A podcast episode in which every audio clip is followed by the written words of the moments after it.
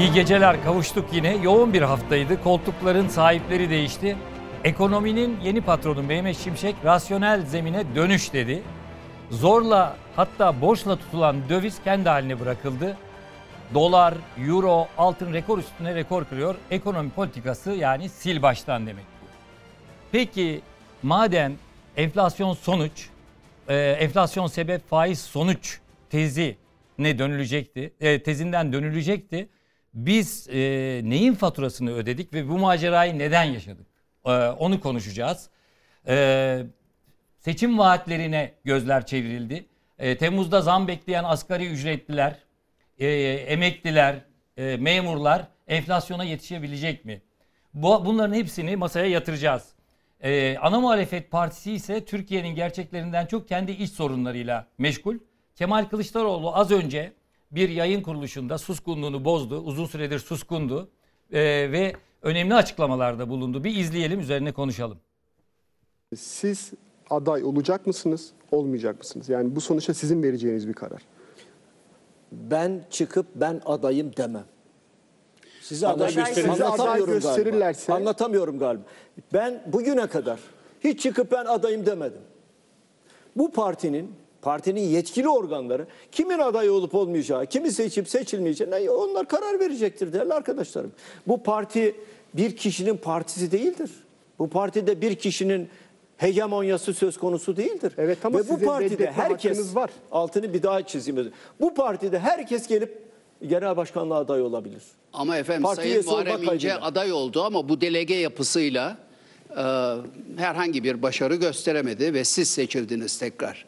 Yani bu delege yapısıyla siz değişimin önünü liderlik konusunda değişimin önünü açmazsanız Bu partide- yani sizden sonra gelecek kişiye el vermezseniz Niye vermeyeyim? siz siz hayır Niye vermeyeyim? kurultay kurultay yine sizi seçer efendim. Hayır efendim. Bu delege yapısıyla. Hayır efendim, o- Sayın Muharrem İnce'nin e, katıldığı seçimde bunu gördük. Bakın bu partinin bir sağduyusu vardır. Bu partinin bir sağduyusu vardır. Bu parti sıradan bir kişiye gelip genel başkan seçmez. Bunun altını bir sefer özenle çizmek gerekiyor. Delege dediğimiz kişi de sıradan bir insan değildir. değildir. Siz işaret ederseniz o delege seçer ama efendim. Şu anda var olan delegelerle seçim yapsaydım diyeceklerdi ki bak işte bunlar zaten Kılıçdaroğlu'nun delegeleri geldi zaten o seçilecek. Ben kurultay kararı aldım. Buyurun herkes çalışsın. Aday olanlar çalışsınlar. Siz çalışmayacaksınız ama tabii. Öyle anlıyorum. Hayır efendim. Hayır efendim. Gitsinler çalışsınlar de. Muharrem Bey de çalıştı, diğerleri de çalıştı. Giderler, çalışırlar, anlatırlar. Neyi nasıl yapacaklarını anlatırlar, söylerler. Olur kurultay, e, insanlar çıkarlar. Bir yarış olur. Yarış içinde birileri kazanacak. Kemal Bey bir El şey sorabilir vermeniz miyim? sizin Şimdi- açınızdan daha erdemli bir davranış olmaz Efendim? mı efendim? El vermeniz. Ben el veririm. Niye el vermeyeyim? Daha güçlü kazanması muhtemel görülen adaylar e, kenara çekildi ve siz aday oldunuz ve siz kaybettiniz. E, bu kararı alırken sonuca bakarak söylüyorum hata etmediniz mi? Bizler iki büyükşehir belediye başkanımız da Cumhurbaşkanı yardımcısı olarak sisteme katıldılar mı? Son aşamada. Katıldılar.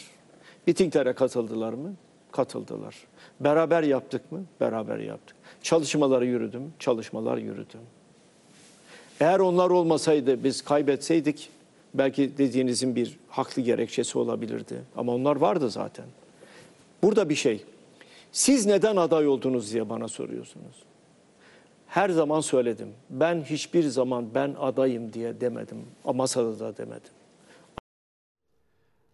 Evet Kılıçdaroğlu Sözcü TV'de Liderler özel programında konuştu. Ee, Alişer Delek e, moderatörlüğünde Uğur Dündar, İpek Özbey ve İsmail Saymaz'ın sorularını yanıtladı. Arkadaşlarımız epey de sıkıştırdılar Kılıçdaroğlu'nu. Ee, fakat Kılıçdaroğlu da o net cevapları bir türlü vermedi. En azından şu ana kadar onu duymadık. Evet. Vallahi gergin şey görünüyor. Sinirli gördüm ben biraz Kemal Bey. Şimdi tabii ilk kez şöyle bir şey oluyor. Bu zamana kadar hep Sayın Baykal zamanında da rahmetli CHP seçime girer kaybederdi. Sonra e, CHP yönetimi bir hafta ortadan kaybolurdu. Bir hafta sonra insanların öfkesi siniri geçmiş olurdu. Bu iş biterdi. Sonra işte Sayın Baykal çıkar uzun bir konuşma yapardı. Hadi yallah bitti gitti aynen kaldığımız yerden devam olurdu. Fakat bu sefer farklı tabii hem devir değişti. İşte sosyal medya var. İnsanlar daha fazla fikirlerini kamuoyuyla paylaşabiliyorlar. Herkes sesini duyurabiliyor ve insanlar seçmen bu sefer hakikaten çok sinirli. Yani CHP seçmeni çok sinirli. Bu böyle işte iki tane av- avutucu futbol tweetiyle falan insanların siniri dinmeyecek. Bu anlaşılıyor ve insanlar hakikaten bir e, hesap sormak istiyorlar. İsmail Saymaz da geleceğim ona güzel neden kaybedildi diye altını çizdi. Bir bunu istiyorlar. E, iki yani yalnız bırakılmış hissediyorlar insanlar ve bir değişim istiyorlar. Yani bu tabandan gelen artık böyle bir basınç var. Bunu da CHP'deki yönetici kadro ne kadar baskılayabilecek ya da ne kadar yönlendirebilecek Bir de göreceğiz. potansiyel aday var. Var var. O da bir tabii. gerçek. Var yani. var. Ekrem var. İmamoğlu şu anda Var. potansiyel. Artık Var. potada. Şimdi bu şeyde yani röportajı izlerken çok enteresan. Bu adaylık meselesi. e, Şimdi e, bu kurultayda gider mi gitmez mi? Uğur Dündar dedi ki ya efendim dedi Muharrem İnce aday oldu. Bakın ama delege yapısından dolayı işte seçilemedi. Hani siz delegeyi seçiyorsunuz, delege sizi seçiyor yapısı var. Şu Kemal Kılıçdaroğlu orada çok enteresan bir şey kullandı. Diyor ki ya dedi bu parti öyle sıradan bir parti değil. Öyle sıradan bir kişiyi seçmez. Şimdi Muharrem İnce'ye gidiyor burada bir söz. E kardeşim madem sıradan bir kişi olduğunu düşünüyordunuz Muharrem İnce niye 2018'de Cumhurbaşkanı adayı yaptınız o zaman? Yani CHP delegesi seçmeyecek Türk milleti mi seçecek? Madem öyle nitelendiriyorsunuz sıradan bir kişi olduğu için seçilemedi. E, delege yapısı yüzünden değil, CHP'nin yapısı yüzünden değil diyorsunuz. Sonra Cumhurbaşkanı adayı yapıyorsun. Enteresan çelişkiler. İsmail Saymaz çok güzel sordu. Neden kaybettiniz? Bir raporunu yazdınız mı diyor. Sayın Kılıçdaroğlu diyor ki ya işte biz her zaman kentlerde yüksek oy alıyoruz. Kırlarda yani daha doğrusu bu seçimde diyor kentlerde yüksek oy aldık. Kırlar, kırlarda düşük oy aldık ondan kaybettik. E bu ilk değil ki bu 2002'den beri böyle. Hep aynı şey zaten. Bu arada kırlarda da Tamam. şöyle bir gerekçe sordu.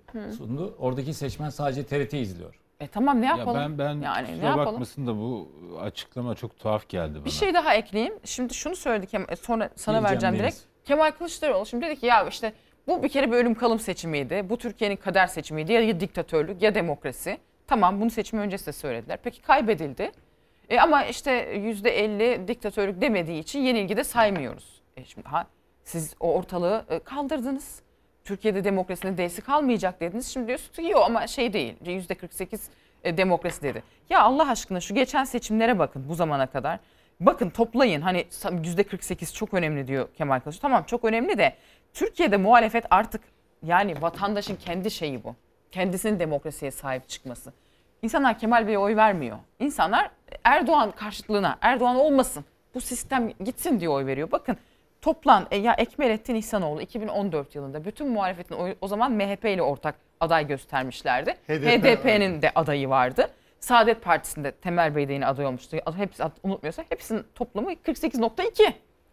Muharrem Bey o zaman Meral Hanım adaydı. Selahattin Demirtaş adaydı. Yani Temel Bey adaydı. Hepsini topluyorsun 47.4.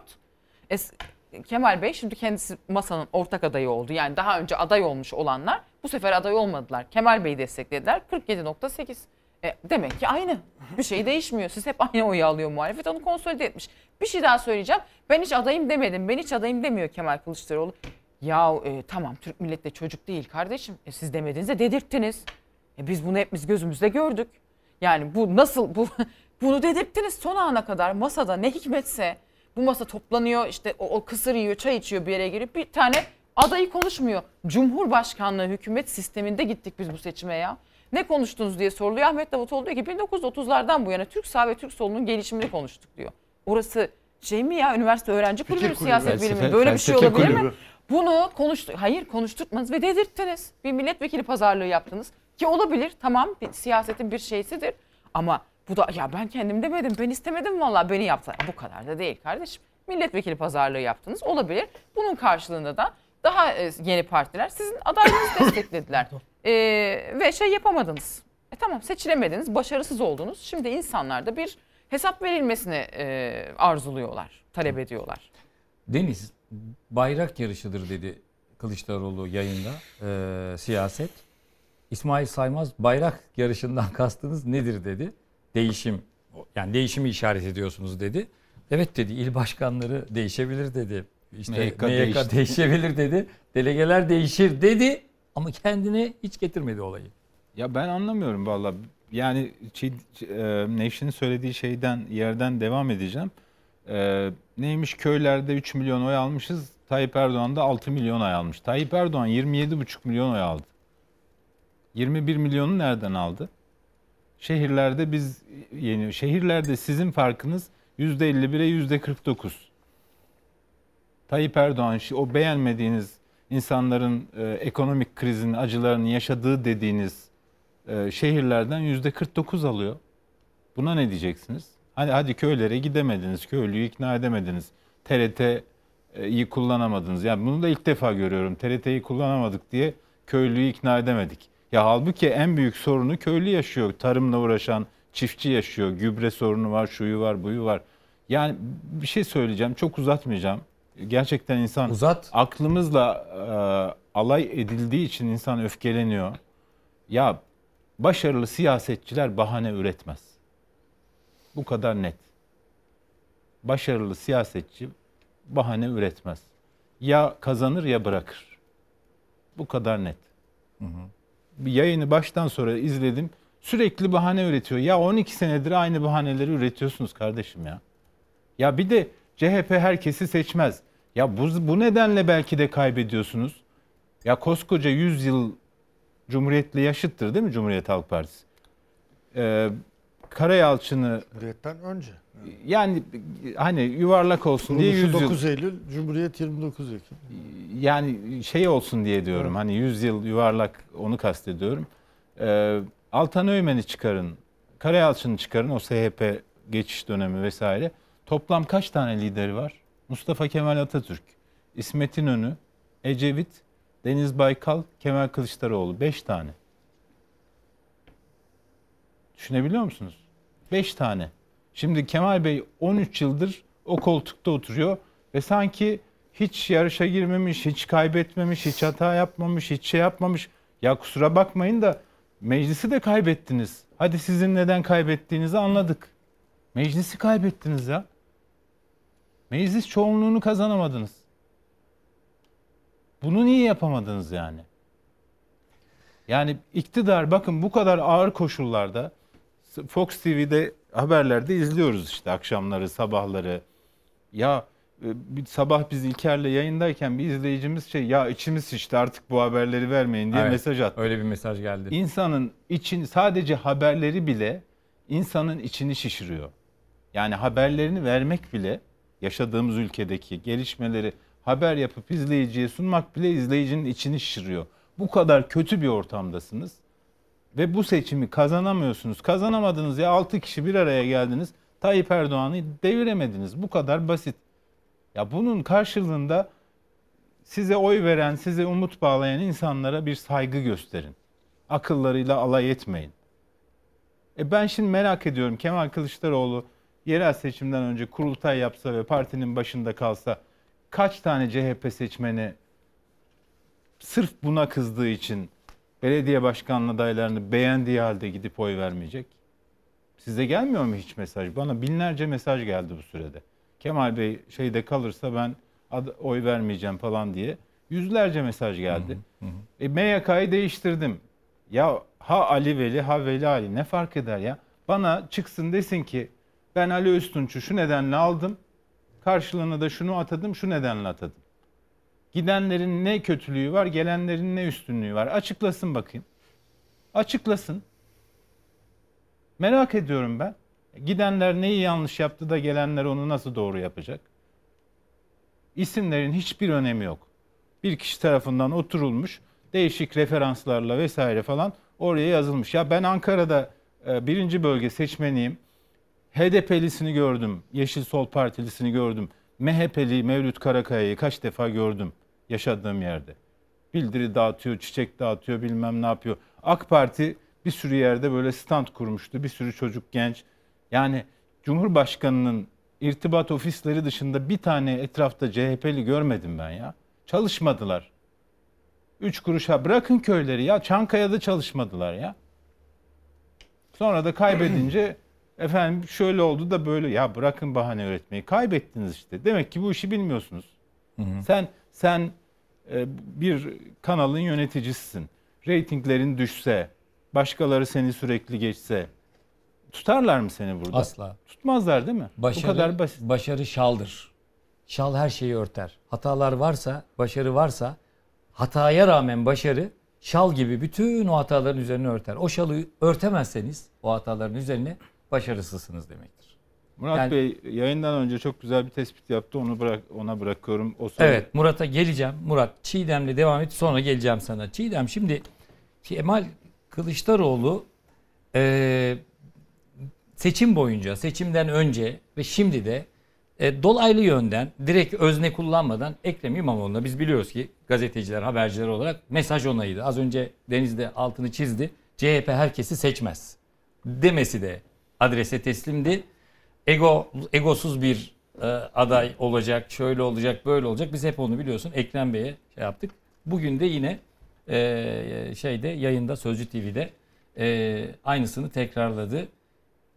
Ekrem İmamoğlu'na karşı bu kadar böyle sert bir cephe almasının sebebi sence ne?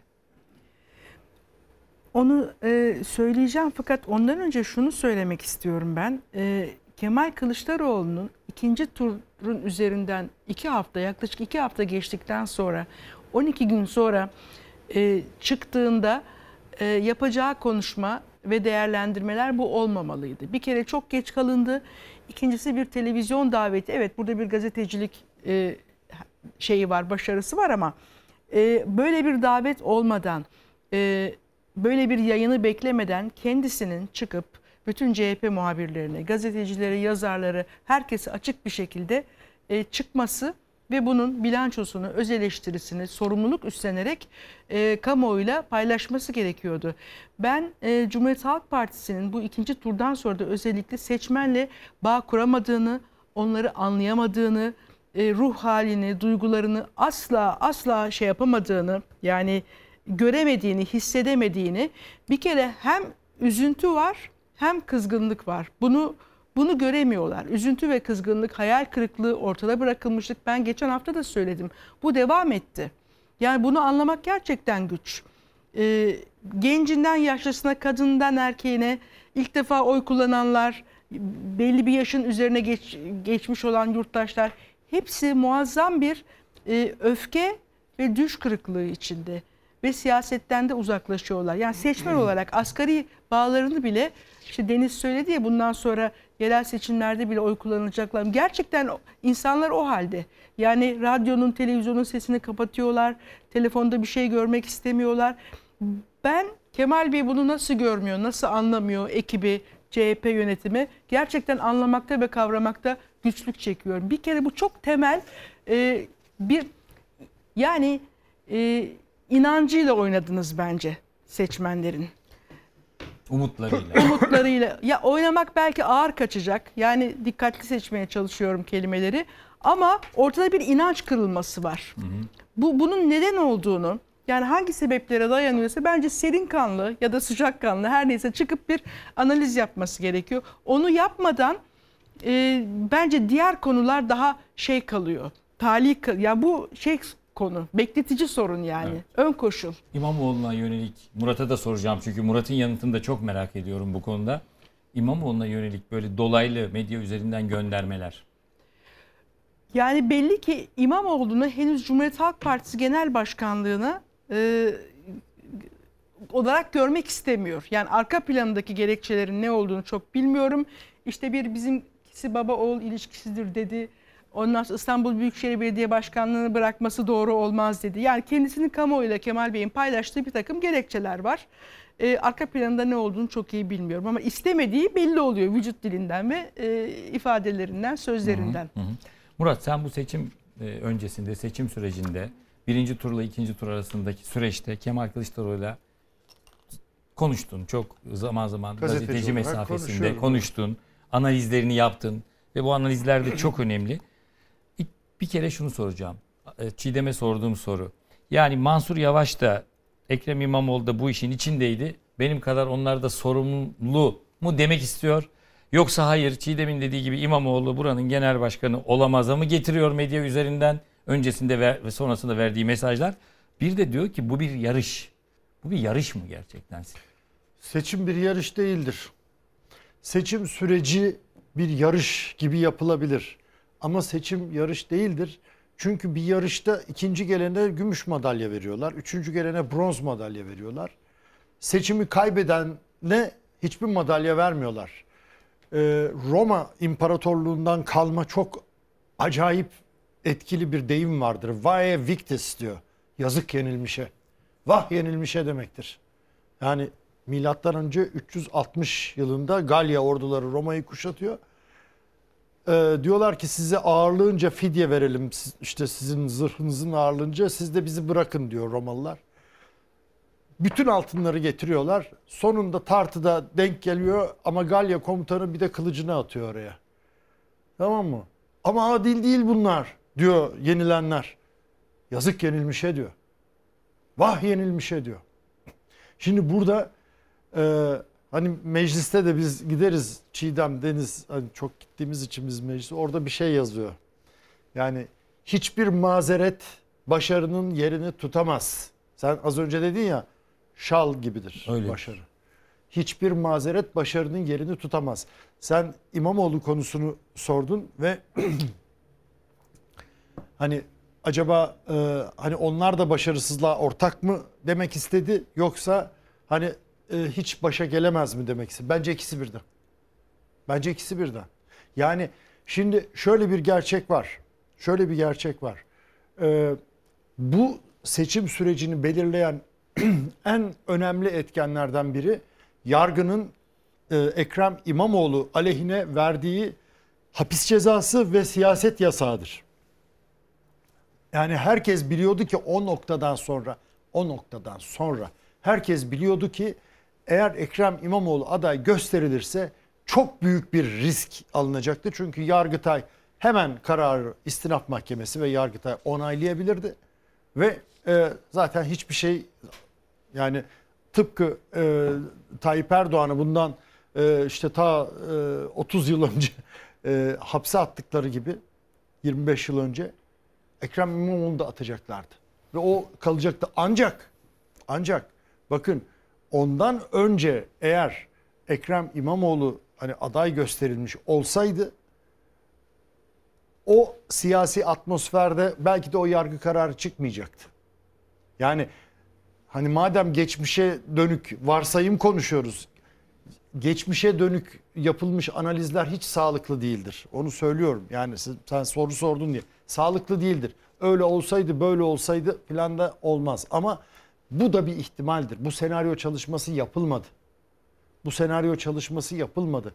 Yani evet e, şeyi yani Kemal Bey bana vermişti o demeci. Ben şeyleri işte her iki e, Ankara'yı İstanbul'u kaybedemiyoruz diye. Yani şöyle bir risk alınabilir bilmiyorum. Hani biz haberci olarak bu tür riskleri bazen yani manşet atmak çok zordur Çiğdem. Yani atıyorsun hani ertesi sabaha kadar bekliyorsun gazetede yani o manşet acaba yalanlama mı gelir bilmem o mu olur İçeriği bu mu olur? aynı kalacak mı kastettiği Kal- şey, temsil şimdi ettiği şey? Risk evet. alırız ya. Ya bir gazetenin yayın yönetmeni, bir televizyonun yayın yönetmeni her gün arkadaşlar büyük risk alır. Büyük risk alır. Ama bu riski alamadı Cumhuriyet Halk Partisi. Yani şunu diyemedi arkadaş ben bu seçimi kazanırım. Eğer 10 ay sonra yani Adalet Kalkınma Partisi birisini getirirse kayyum atarsa ya da zaten mecliste çoğunluk sahibi Ankara ve İstanbul'dan bahsediyorum. Oraya işte oradaki grup başkanı gelirse filan ne yaparım diye. Ya şunu diyemedi. Ben bu seçimi kazanırım arkadaş. Ondan sonra e, 10 ay sürer e, Mart 2024 seçimine gitmem. Ha, nasıl olsa seçimi kazanmış olacağım. O seçimi de kazanırım. Şimdi bu senaryo bunlar senaryo çalışmasıdır. Bu senaryo çalışmasının tam yapılmadığı anlaşılıyor. Yani yapılmadığı ya da yapılamadığı anlaşılıyor. Ama ortadaki e, şey kusura bakmasın ben Kemal Bey'e katılmıyorum. Yarış değildir bu. Yani Nevşin'in dediği gibi hani bir yandan diyeceksiniz ki Türkiye'nin ölüm kalım meselesidir. Ya diktatörlük ya işte demokrasi diyeceksiniz. Ondan sonra seçimi kaybedince de ya işte bir yarıştır kaybettik ne yapalım yani TRT seyretmişler falan. Şimdi bu e, tekrar edeyim kusura bakmayın uzattım ama seçim bir yarış değildir. Kazanana madalya vermezler. Kazanana verirler, Sizce- kaybedene madalya vermezler. Evet. arkadaşlar. Şimdi- çok özür dilerim. Sizce Kemal Bey kendisi dışında bir adayı hiç düşündü mü? Baş, sürecin başından sonuna kadar. Ya şu ben benim dışımda şu olabilir falan diye aklından geçirdi mi hiç? bence düşündü. Bence düşündü ama kendisinde karar kıldı. Şimdi bu mevzuda epey konuşacağız. Ee, televizyonlarını yeni açanlar için bence Kemal Kılıçdaroğlu'nun sözlerini bir kez daha verelim. Sevgili arkadaşlar, rejideki arkadaşlar. Ee, bunu e, verelim. Sözcü TV'deki açıklamalarını bir kez daha izliyoruz ve üzerine yine konuşacağız. Siz aday olacak mısınız, olmayacak mısınız? Yani bu sonuçta sizin vereceğiniz bir karar. Ben çıkıp ben adayım demem. Sizi aday Anlatamıyorum gösterin. Sizi aday galiba. gösterirlerse- Anlatamıyorum galiba. Ben bugüne kadar hiç çıkıp ben adayım demedim. Bu partinin partinin yetkili organları kimin aday olup olmayacağı, kimi seçip seçilmeyeceğine onlar karar verecektir değerli arkadaşlarım. Bu parti bir kişinin partisi değildir. Bu partide bir kişinin hegemonyası söz konusu değildir. Evet ama Ve bu partide herkes var. altını bir daha çizeyim. Bu partide herkes gelip genel başkanlığa aday olabilir. Ama efendim Parti Sayın Muharrem İnce kaydıyla. aday oldu ama bu delege yapısıyla e, herhangi bir başarı gösteremedi ve siz seçildiniz tekrar. Yani bu delege yapısıyla siz değişimin önünü liderlik konusunda değişimin önünü açmazsanız Bu partide- yani sizden sonra gelecek kişiye el vermezseniz Niye vermeyeyim? siz siz hayır Niye vermeyeyim? kurultay kurultay yine sizi seçer efendim. Hayır efendim. Bu delege yapısıyla. Hayır efendim, o- Sayın Muharrem İnce'nin e, katıldığı seçimde bunu gördük. Bakın bu partinin bir sağduyusu vardır. Bu partinin bir sağduyusu vardır. Bu parti sıradan bir kişiye gelip genel başkan seçmez. Bunun altını bir sefer özenle çizmek gerekiyor. Delege dediğimiz kişi de sıradan bir insan değildir. Değildir. Siz işaret ederseniz o delege seçer ama efendim. Şu anda var olan delegelerle seçim yapsaydım diyeceklerdi ki bak işte bunlar zaten Kılıçdaroğlu'nun delegeleri geldi zaten o seçilecek. Ben kurultay kararı aldım. Buyurun herkes çalışsın. Aday olanlar çalışsınlar. Siz çalışmayacaksınız ama tabii. Öyle anlıyorum. Hayır efendim. Hayır efendim. Gitsinler çalışsınlar de. Muharrem Bey de çalıştı, diğerleri de çalıştı. Giderler, çalışırlar, anlatırlar. Neyi nasıl yapacaklarını anlatırlar, söylerler. Olur kurultay, e, insanlar çıkarlar. Bir yarış olur. Yarış içinde birileri kazanacak. Kemal Bey, El şey vermeniz sizin Şimdi- açınızdan daha erdemli bir davranış olmaz Efendim? mı efendim? El vermeniz. Ben el veririm. Niye el vermeyeyim? daha güçlü kazanması muhtemel görülen adaylar e, kenara çekildi ve siz aday oldunuz ve siz kaybettiniz. E, bu kararı alırken sonuca bakarak söylüyorum hata etmediniz mi? Bizler iki büyükşehir belediye başkanımız da Cumhurbaşkanı yardımcısı olarak sisteme katıldılar mı? Son aşamada. Katıldılar. Mitinglere katıldılar mı? Katıldılar. Beraber yaptık mı? Beraber yaptık. Çalışmaları yürüdüm, çalışmalar yürüdüm. Eğer onlar olmasaydı biz kaybetseydik belki dediğinizin bir haklı gerekçesi olabilirdi. Ama onlar vardı zaten. Burada bir şey. Siz neden aday oldunuz diye bana soruyorsunuz. Her zaman söyledim. Ben hiçbir zaman ben adayım diye demedim. Masada da demedim. Evet şimdi Deniz ısrarla soruyorlar. Bu delege yapısıyla herhangi bir adayın kazanması zor. Herkes gitsin çalışsın diyor Kemal Kılıçdaroğlu. Buyursunlar çalışsınlar diyor. Ama burada eee Sözcü TV'de soruyu soran arkadaşlarımızın beklentisi tabii yanıtından şunu anlamak istiyorlar tabii doğal olarak. Biz de bunu anlamak istiyoruz. Eee, siz var mısınız yok musunuz? Hani bu kurultay yarışında ısrarla Kemal Kılıçdaroğlu ben varım ya da yokum demiyor. Ama benim anladığım kadarıyla varım diyor. Var canım. Onlar da çalışsın, Ya. ben de çalışayım. Ama bu yapıyla nasıl olacağın yanıtını Ya vermiyor. Kemal Bey'in tarzı bu. Kemal Bey e, en sevdiği şey o müfettişlerin genel özelliği yani. Böyle kafa karıştırmak, karşıda böyle e, sinyalleri karıştırmak falan. Kemal Bey e, 2010 yılında Deniz Baykal e, istifa ettikten sonra ben genel başkan adayı falan olmayacağım dedi. Dört gün sonra genel başkandı. Açın duruyor arşivlerde yani. E şimdi ya burada katiyen bence şeyi falan bırakmayacak. Bence de, devam edecek ve CHP iyice küçülecek. Yani öyle bir niyeti yok. Başka gençlerin yolunu açsın, gençlerin önünü açsın falan gibi bir derdi yok. Çünkü ya bu bütün siyasi partilerde de kurumlarda da böyledir. Yönetici o koltuğu bırakmadığı zaman kendisini orada tutacak insanları kolaylıkla bulabiliyor. Çünkü bir sürü insan ikbalini ona bağlamıştır.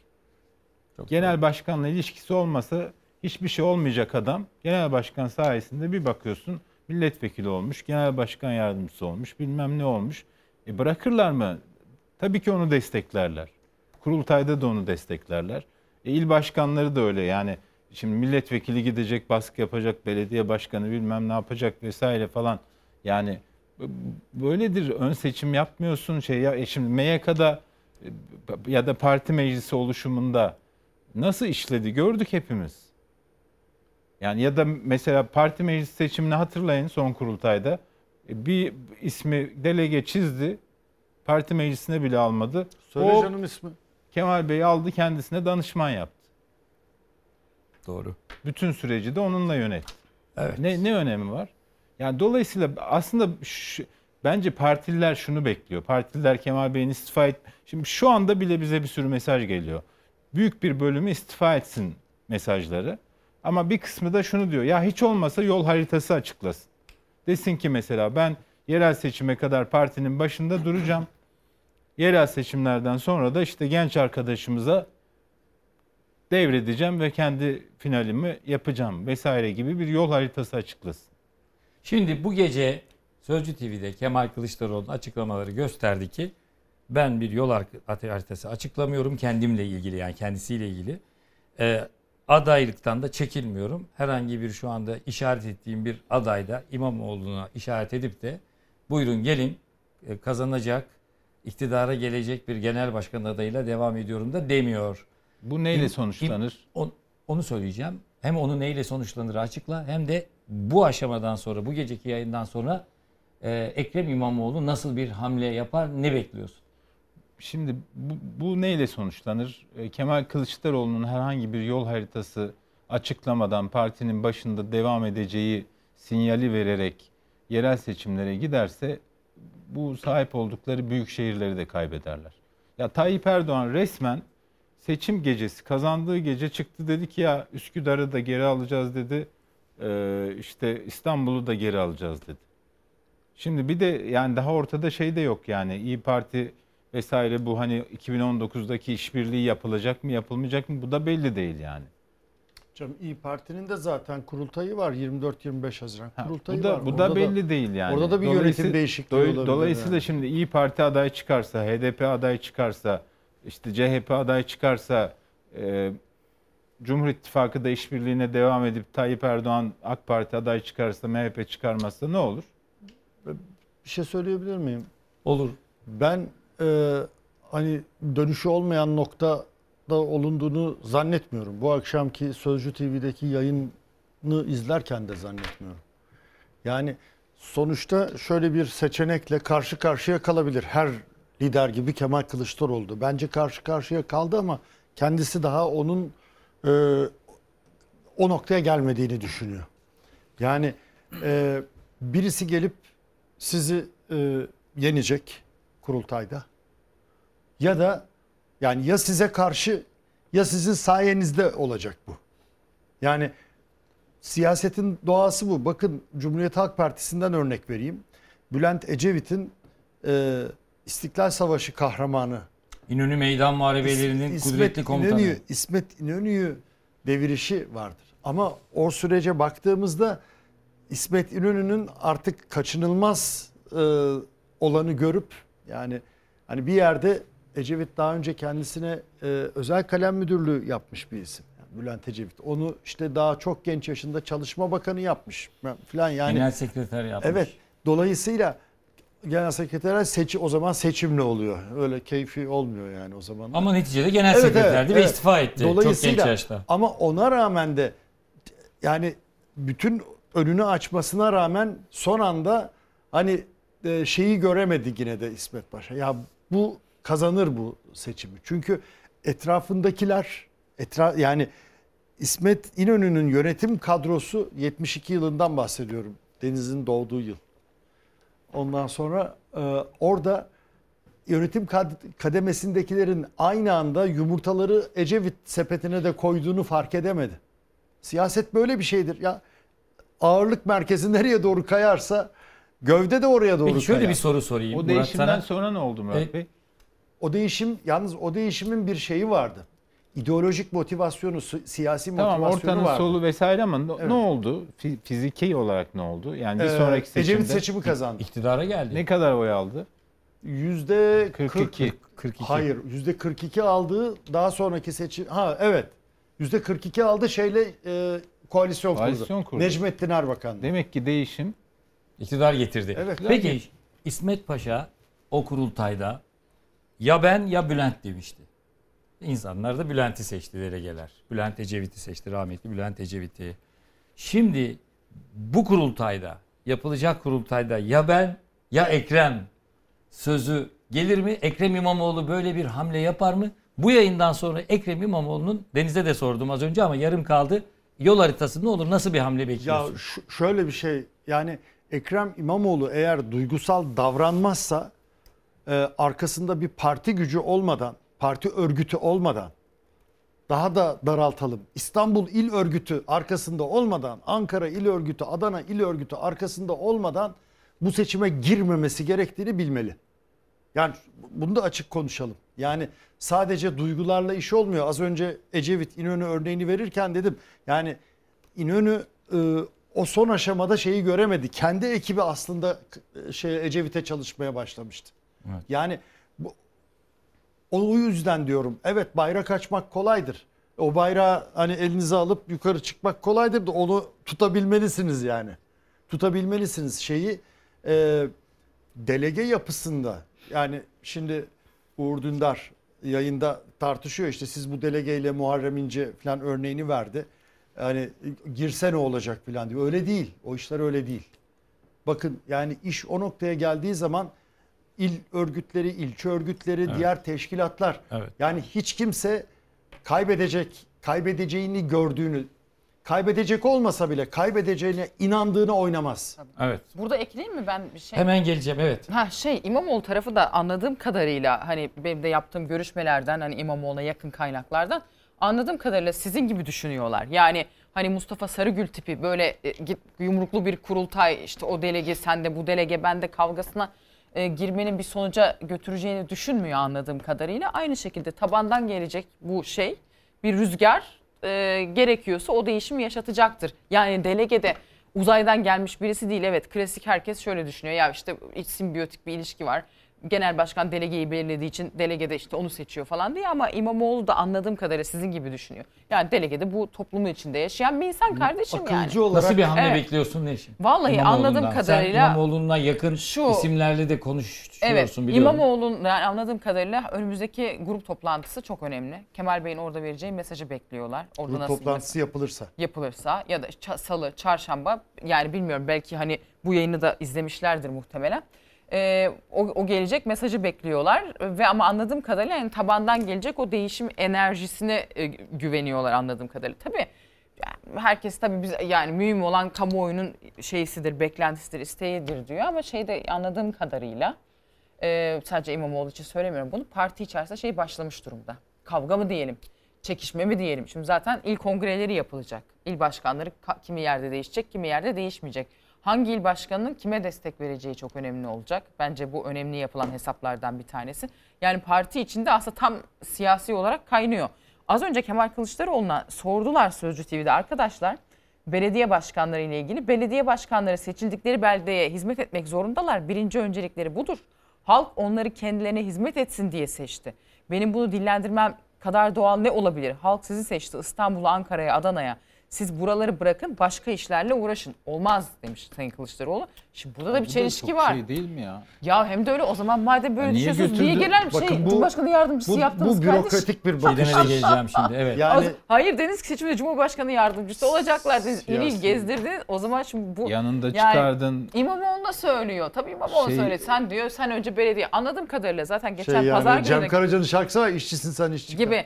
Geçen pazar görüştüklerinde de Kem- yani Ekrem İmamoğlu geçen pazar görüştüklerinde bütün bunları tek tek Kılıçdaroğlu'na iletmiş. Değişim lazım. Tabandan bu isteniyor. Partide çok şeyin değişmesi lazım. Yoksa yine kaybederiz diye. Kemal Bey hani hiç itiraz etmez görüştüğünüz zaman. Dinlemiş kendisini ama normalde nötr kalır ya Kemal Bey bir şey demez. Hak vermiş. Haklısınız demiş Ekrem E, İmamoğlu. Ama bence ama. evet aynen biraz Bak, oyalama ama taktiği ben, stratejisi ben, yok, şu ben bence. hala dönüşü olmayan noktaya gelinmediğine Gelinmediğine inanıyorum. Yani şu, şu denmiş. Ya siz bir dahaki şey seç, yerel seçimlere de girin kazanın. Şimdi İstanbul'u vermek olmaz. Hatta parti şeyi de belediye meclisinde kazanın. Bu sefer belediye meclisinde de çoğunluk CHP'de olsun. Kemal Kılıçdaroğlu, Böylece- Ekrem İmamoğlu'na. Evet böylece siz şey yapabilirsiniz. Hani Cumhurbaşkanı Tamam, adayı açıklasın. olacaksanız, ha o Cumhurbaşkanı adayı olacaksanız meclis çoğunluğu da CHP'de olursa meclisin içerisinden seçiliyor ya. Şimdi onu diyorlar ya İmamoğlu aday yapamayız. Neden? E o zaman İstanbul Belediyesi AK Parti'ye geçiyor. E geçmemesi için ne olacak? Meclis çoğunluğunun muhalefette olması. Hani öyle bir farkla kazanın ki e o zaman hani zaten gerekirse Cumhurbaşkanlığına da yü- yürüyebilirsiniz gibi bir konuşma olmuş anladığım kadarıyla.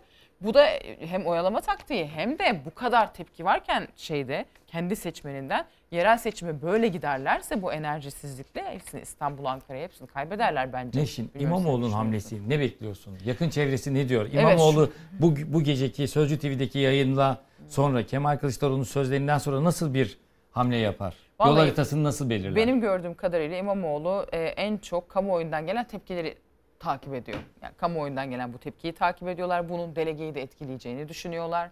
E, bunun parti içerisinde de etkileyeceğini düşünüyorlar. Yani fakat ana şey şu.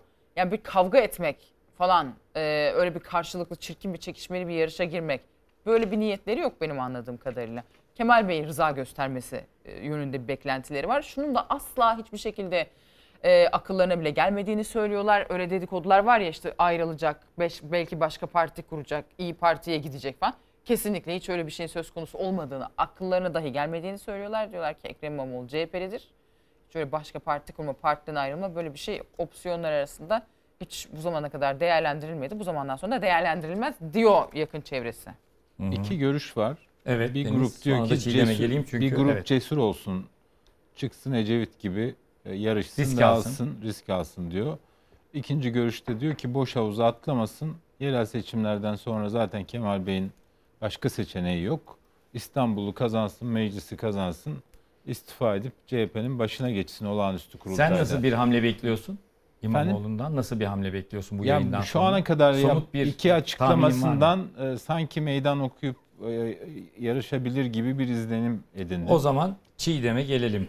Şimdi Çiğdem e, seçim süreci sırasında Muharrem İnce Cumhuriyet Halk Partisi'nden ayrıldı. Millet Partisi'ni e, kurdu. Memleket Partisi'ni kurdu özür dilerim. E, ve gençler biliyorsun çok ciddi e, şey gösterdi. Kendisine ilgi gösterdi. Fakat şunu gördük bir ara. Bir İmamoğlu'na karşı şey e, Muharrem İnce'ye karşı e, Kemal Kılıçdaroğlu veya CHP seçim stratejisi olarak ya da Millet İttifakı seçim stratejisi olarak İmamoğlu İnce dualitesini kullandı ve gerçekten de İmamoğlu'nun meydanlara çıkmasıyla Muharrem İnce'nin ciddi anlamda bir oy kaybını gördük. Seçim sürecinde bunu yaptı. Şimdi parti içerisinde de ben şunu gözlemliyorum. Ee, Erzincan Milletvekili, eski Şişli Belediye Başkanı Mustafa Sarıgül partisini Cumhuriyet Halk Partisi ile birleştirdi. Çıktı basın toplantısı yaptı. Kılıçdaroğlu'na da desteğini verdi. Eğer Deniz'in dediği gibi erken bir hamle yaparsa İmamoğlu ben buradayım derse bir İmamoğlu Sarıgül dualitesini mi hesaplıyor sence Kılıçdaroğlu? Ee, belki. Yerel seçimler için söylüyorum. Belki. İstanbul. Yani akla bu bu soru hepimiz gibi geldi ve konuşuldu. Zaten bunun haberleri de çıktı. Ee, Sarıgül'ün bir şeyini izlemiştim ben, yayınını izlemiştim. Ee, çok heyecanlı olduğunu, e, ilk milletvekili seçildiği zamanki kadar kendini coşkulu ve güçlü hissettiğini, işte adaylığının görece geç açıklandığını eğer bu kadar geç açıklanmasaydı, daha fazla zamanı olsaydı çok daha fazla. Ben dikkatimi çeken hatırımda kalan şeyleri söylüyorum çünkü demin e, anlattığım şeyi önemsiyorum. E, Erzincan'da bile yüzde otuz oranında e, ıslak imzalı tutanakları ulaşamadıklarını, getiremediklerini belirtmişti. Bu çok önemli bir şey. Ben buradan tekrar şuraya geleceğim. E, muhalefet partisi, Cumhuriyet Halk Partisi e, şeffaf olmak durumunda bu seçim sonuçlarıyla ilgili olarak. Nerede ne sorunun çıktığını, e, Kemal Bey denetimden gelen bir insan, serin kanlılığıyla bildiğimiz bir insan. Yani tekrar tekrar altını e, çiziyorum. Şimdi biz tabii ki farklı dinamikleri konuşuyoruz. Siyasette öyle bir şey zaten. Ama e, seçmenlere bu hesabı vermeden, e, bu sorumluluğu üstlenmeden e, insanları tekrar yeniden kazanmak çok kolay olmayacak. Ekrem İmamoğlu'nun potaya girdiğini sen de düşünüyor musun? Ve Kemal Kılıçdaroğlu artık Ekrem İmamoğlu'nun e, Murat'ın da e, dediği gibi dönülmez bir noktada değil bu iş ve Ekrem İmamoğlu şu anda potada. Bunu Kemal Kılıçdaroğlu'nun görmediğini muhabiri- veya görmezden geldiğini mi düşünüyorsun? E, evet en azından e, böyle üzerinden geçiyor şu anda. Teyit. E, üzerinden geçiyor. Yani çok fazla doğrudan karşısına alacak şekilde konuşmuyor. Halbuki Ekrem Bey galiba Gülşah'ın sorusuydu. E, ona verdiği yanıt çok e, benim dikkatimi çekti. Bunlar benim zihnimde, zihin dünyamda çok önemli e, yer kaplamıyor. Zamanı gelince çözülür dedi bu şeyle ilgili. Yargıtay aşamasıyla ilgili. Yani önünüze bariyer olarak konulursa. Bence Ekrem Bey de bakıyor yani. Şimdi o bandımızı da bir izleyelim. Ekrem İmamoğlu'nun konuşmalarını sonra yine üzerinden devam edelim. En son 29 Mayıs'ta bir değişim mesajı vermiştiniz. Cumhuriyet Halk Partisi'nde de bir kurultay süreci başladı. Aday mısınız? Değişimin sadece bir kurul heyet değişimiyle olmayacağını hepimiz biliriz. Değişim ihtiyacını ben tariflemiyorum, insanlar e, istiyor. E, kulağını buna tıkayarak e, yol yürümek olmaz. Elbette ki bütün bu duygu ve düşüncelerimi çok geniş kapsamlı bir şekilde elbette ki kendisiyle paylaştım. Her zaman söyledim, e, ideallerim uğruna e, her hususta e, görev almaktan asla çekinmem, çekinmedim. Mücadeleyi en üst seviyede vermenin bir neferi olmaya devam edeceğim. Aynı yoldayım, aynı yolda yürüyorum. Ne yazık ki 9 yılda üst üste 3 kez seçim kaybettik. Cumhurbaşkanlığı seçimi kaybettik. Aynı şeyleri e, yapıp yol yürüme e, gafletine kapılamayız. Bu düşüncelerimin e, üzerinden e, sizin ne çıkarttığınızı bilemem ama mesele bir makam ya da bir kurul meselesi değil. Evladım Ekrem İmamoğlu. O da yanımda olacak. Kervan yolda dizilir ve bu süreçler inanın çok kolay bir şekilde çözülür ve karara bağlanır. Mühim olan değişimi gerçekleştirmek. E, tabii ki detaylara ihtiyaç duyulduğunda kamuoyuyla da zamanı geldiğinde paylaşılır. Evet. İmamoğlu'ndan yarın, yarından sonraki günlerde nasıl bir hamle bekliyorsun? Ben İstanbul Büyükşehir Belediye Başkanlığı'nda kalacağım. Yani benim için en önemli şey o demiyor. Tam tersine çok daha geniş bir perspektif çiziyor. Kılıçdaroğlu Siyasal ben gideceğim açısından. demiyor. Ee, İmamoğlu da ben İstanbul Büyükşehir Belediyesi'nde kal- kalacağım demiyor. Kalacağım demiyor. Ama orada Murat'ın daha önce söylediği e, konu önemli. Hakikaten e, örgütün arkasında olması, e, harekete geçme niyeti ve hedefi çok belirgin olsa bile e, belirleyici, e, domine edici bir işlev üstlenmiş durumda bence. Evet. Şimdi e, şeyin İmamoğlu'nun söylediği aslında ucu açık. Ucu açık. Yani niyetli ama şu anda duruyorum diyor. Kemal Kılıçdaroğlu da e, ucu açık konuşuyor. O yüzden ben diyorum ki daha alınacak mesafe var. Bir de şu şöyle şunu yapmak beni şahıs olarak yani bir gazeteci olarak da rahatsız ediyor. Biz burada iki hafta öncesine kadar ne konuşuyorduk? Kemal Kılıçdaroğlu geniş tabanlı bir hani e, muhalefet koalisyonu oluşturabildi. Birçok şeyi e, bir araya getirdi diye. Ha bu şimdi e, seçimi kazanmadı. Hani biz şimdi vur abalıya vaziyetinde olmamalıyız. Hesap vermek onun işidir. Hesap sormak işi de başta Cumhuriyet Gayet Halk tabii. Partililere düşer. Bu bu konuda bir tereddüdüm yok. Ama şunu da yapmamız lazım. Yani hani e, düşene bir tekme de biz atalım e, şeyi olmamalı. Zannediyorum Ekrem İmamoğlu da bu görüşte ki temkinli konuşuyor. Ben hala dediğim gibi e, geriye dönüşü olmayan noktada olunmadığını düşünüyorum. Ekrem İmamoğlu da e, zannediyorum e, yani şunu da çok açık söylemek lazım. Ekrem İmamoğlu da e, parti örgütüyle temas içinde artık. Ya bu- girmiştir. yani az önce verdiğim Ece Evet. yani Deniz şey dedi. Hani çek yani Ecevit'in önü ikiliğini getirir getirirken e, havuza mı atlayacak yoksa e, işte bayrak mı açacak diye. Ecevit'in o zamanki bayrak açması havuza atlamak değildi. hakikaten teşkilatın artık kendine döndüğünü gördüğü anda açtı.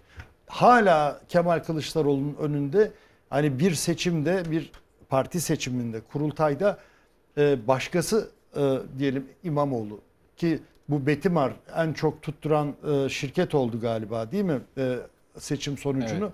Onun çalışmasına göre e, yüzde 47 küsur oranında hani CHP seçmeni güya şeyi işte İmamoğlu'nu görmek istediğini söylemiş yarı yarıya diğer adaylara göre.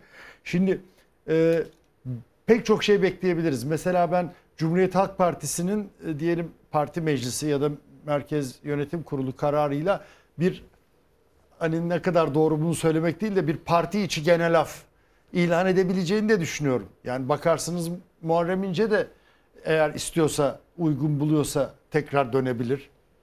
Yani bu Mustafa genel af, Sarıgül var. genel af bir e, Kılıçdaroğlu stratejisi gereği mi yapılır diyorsun? O da olabilir. Ne Yani umuyor Kılıçdaroğlu bu genel aftan yaparsa böyle bir şey? Yani Muharrem İnce de yapacak gelsin. demiyorum. Bu konuşuluyor diyorum. Bak yap- yapacak demek başka bir şey. Ama bu dahi konuşuluyor. Yani Ankara'da bu konuşuluyor.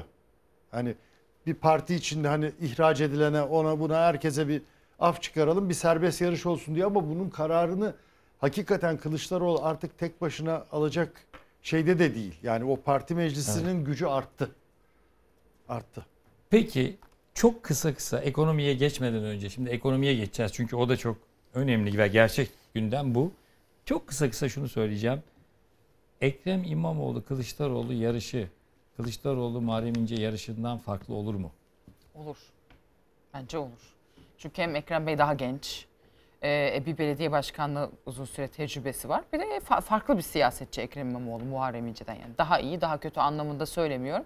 Daha farklı yani. Bak işte mesela şu anda hani sakin başka bir stratejisi var. Sakin bekleyeceğim ben. Bakalım nasıl olsa tabandan gelecek bu değişim rüzgarı. Farklı şekilde sirayet edecek diyor. E, biraz daha farklı bir strateji çiziyor. Sen ne diyorsun Deniz? Ben de şunu bekliyorum. Ee, bu il, ilçe, e, mahalle delegasyonlarının oluşması süreci başlıyor işte. Takvim açıklandı. Ee, Ekrem İmamoğlu bence bu süreci boşlamayacak ve çalışacak. Mesela İstanbul'da Ekrem İmamoğlu'nu destekleyecek bir il başkanı ve e, delege listesi oluşabilir mesela. Hı hı. Yani o tür görüşmeler yaptığını da tahmin Diğer ediyorum. belediyeler destek verir mi? Efendim? Diğer belediyeler destek Ya verir versin vermesin artık bir süreç var. Şimdi Kemal Bey'in taktiği bence burada aynı Cumhurbaşkanlığı adaylığının şekillenme sürecindeki gibi bir şey. Ben beklerim, çürütürüm diğerlerini. Ee, sonunda yine benim önümde kalır. Kimse de tartışmaz. Hani kaybedelim ama küçük olsun, bizim olsun. Biz hiç büyümeyelim yani hep 25'te kalalım. Hatta bu bana olan öfkeden dolayı 20'ye de düşsek olur. Zaten 19'dan devralmıştım falan gibi bir yaklaşım içinde kalırsa e, ki kalma ihtimali yüksek. Çünkü etrafında hala e, goy goy yapanlar var. Efendim biz başarılı olduk, yüzde 48 oy aldık vesaire falan işte Nevşin söyledi. Yani diğerlerini topladığında da yani HDP, İyi Parti adaylarını Selahattin Demirtaş, Meral Akşener, Muharrem İnce aynı sonucu elde ediyorsun zaten. Evet. Yani bir başarısı olmadığını bu sürecin görüyorsun. Ee, bence hedefi o. Yani bu bunu yine sürece yayarak rakiplerini çürütmek işte Meral Akşener'in masayı terk ettiği toplantıya kadar hiç renk verdi mi? Vermedi. Şimdi de aynısını yapmaya çalışıyor. O şekilde bu süreçten kazançlı çık- çıkma şeyinde ve bence kesin hedefi kendi konumu yani parti ne olur, Türkiye ne olur falandan öte o koltukta kalmanın yollarını arıyorlar kendisi ve ekibi. Benim kanaatimce. Ee, Ekrem ne yapar meselesine ge- gelince benim gördüğüm kadarıyla kritik şeyleri büyük e, delege listesinde büyük yer kaplayan şehirleri e, bence Ekrem İmamoğlu e, bu önümüzdeki 3 ay içinde delegasyon açısından e, ele geçirebilir ve iddialı bir şey yapabilir, çıkış yapabilir. Çiğdem?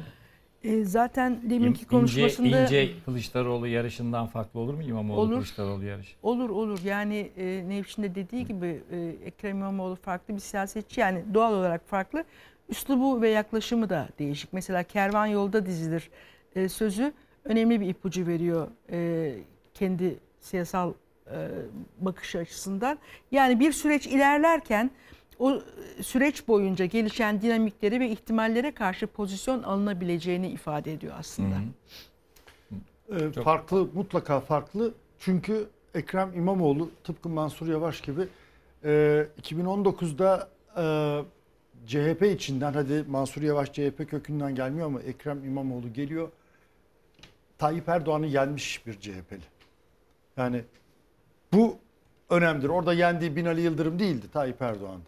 Bu bir. İkincisi şeyin dediğine benzer bir şey. Albert Einstein ünlü bilim insanı diyor ki aynı şeyleri yapıp aynı şeyleri tekrarlayıp farklı sonuçlar beklemek Kendisi de söyledi zaten. cinnettir. İmamoğlu'nun kendisi de söyledi. Evet bunu bir adım daha öteye götürürüz. Aynı şeyleri aynı kişilerle yapıp farklı sonuçlar beklemek cinnettir. Gerçekten ve şu anda Deniz'in bahsettiği bu hani e, kangren olmuş yapılara Cumhuriyet Halk Partisi içinde bir neşter vurulacaksa madem e, ayrılmadı istifa etmiyor bunu yapmakta Kemal Kılıçdaroğlu'na düşer. Evet. Gelelim ekonomiye. Yayının başında söylemiştim. Koltuklar, e, koltukların sahipleri değişti.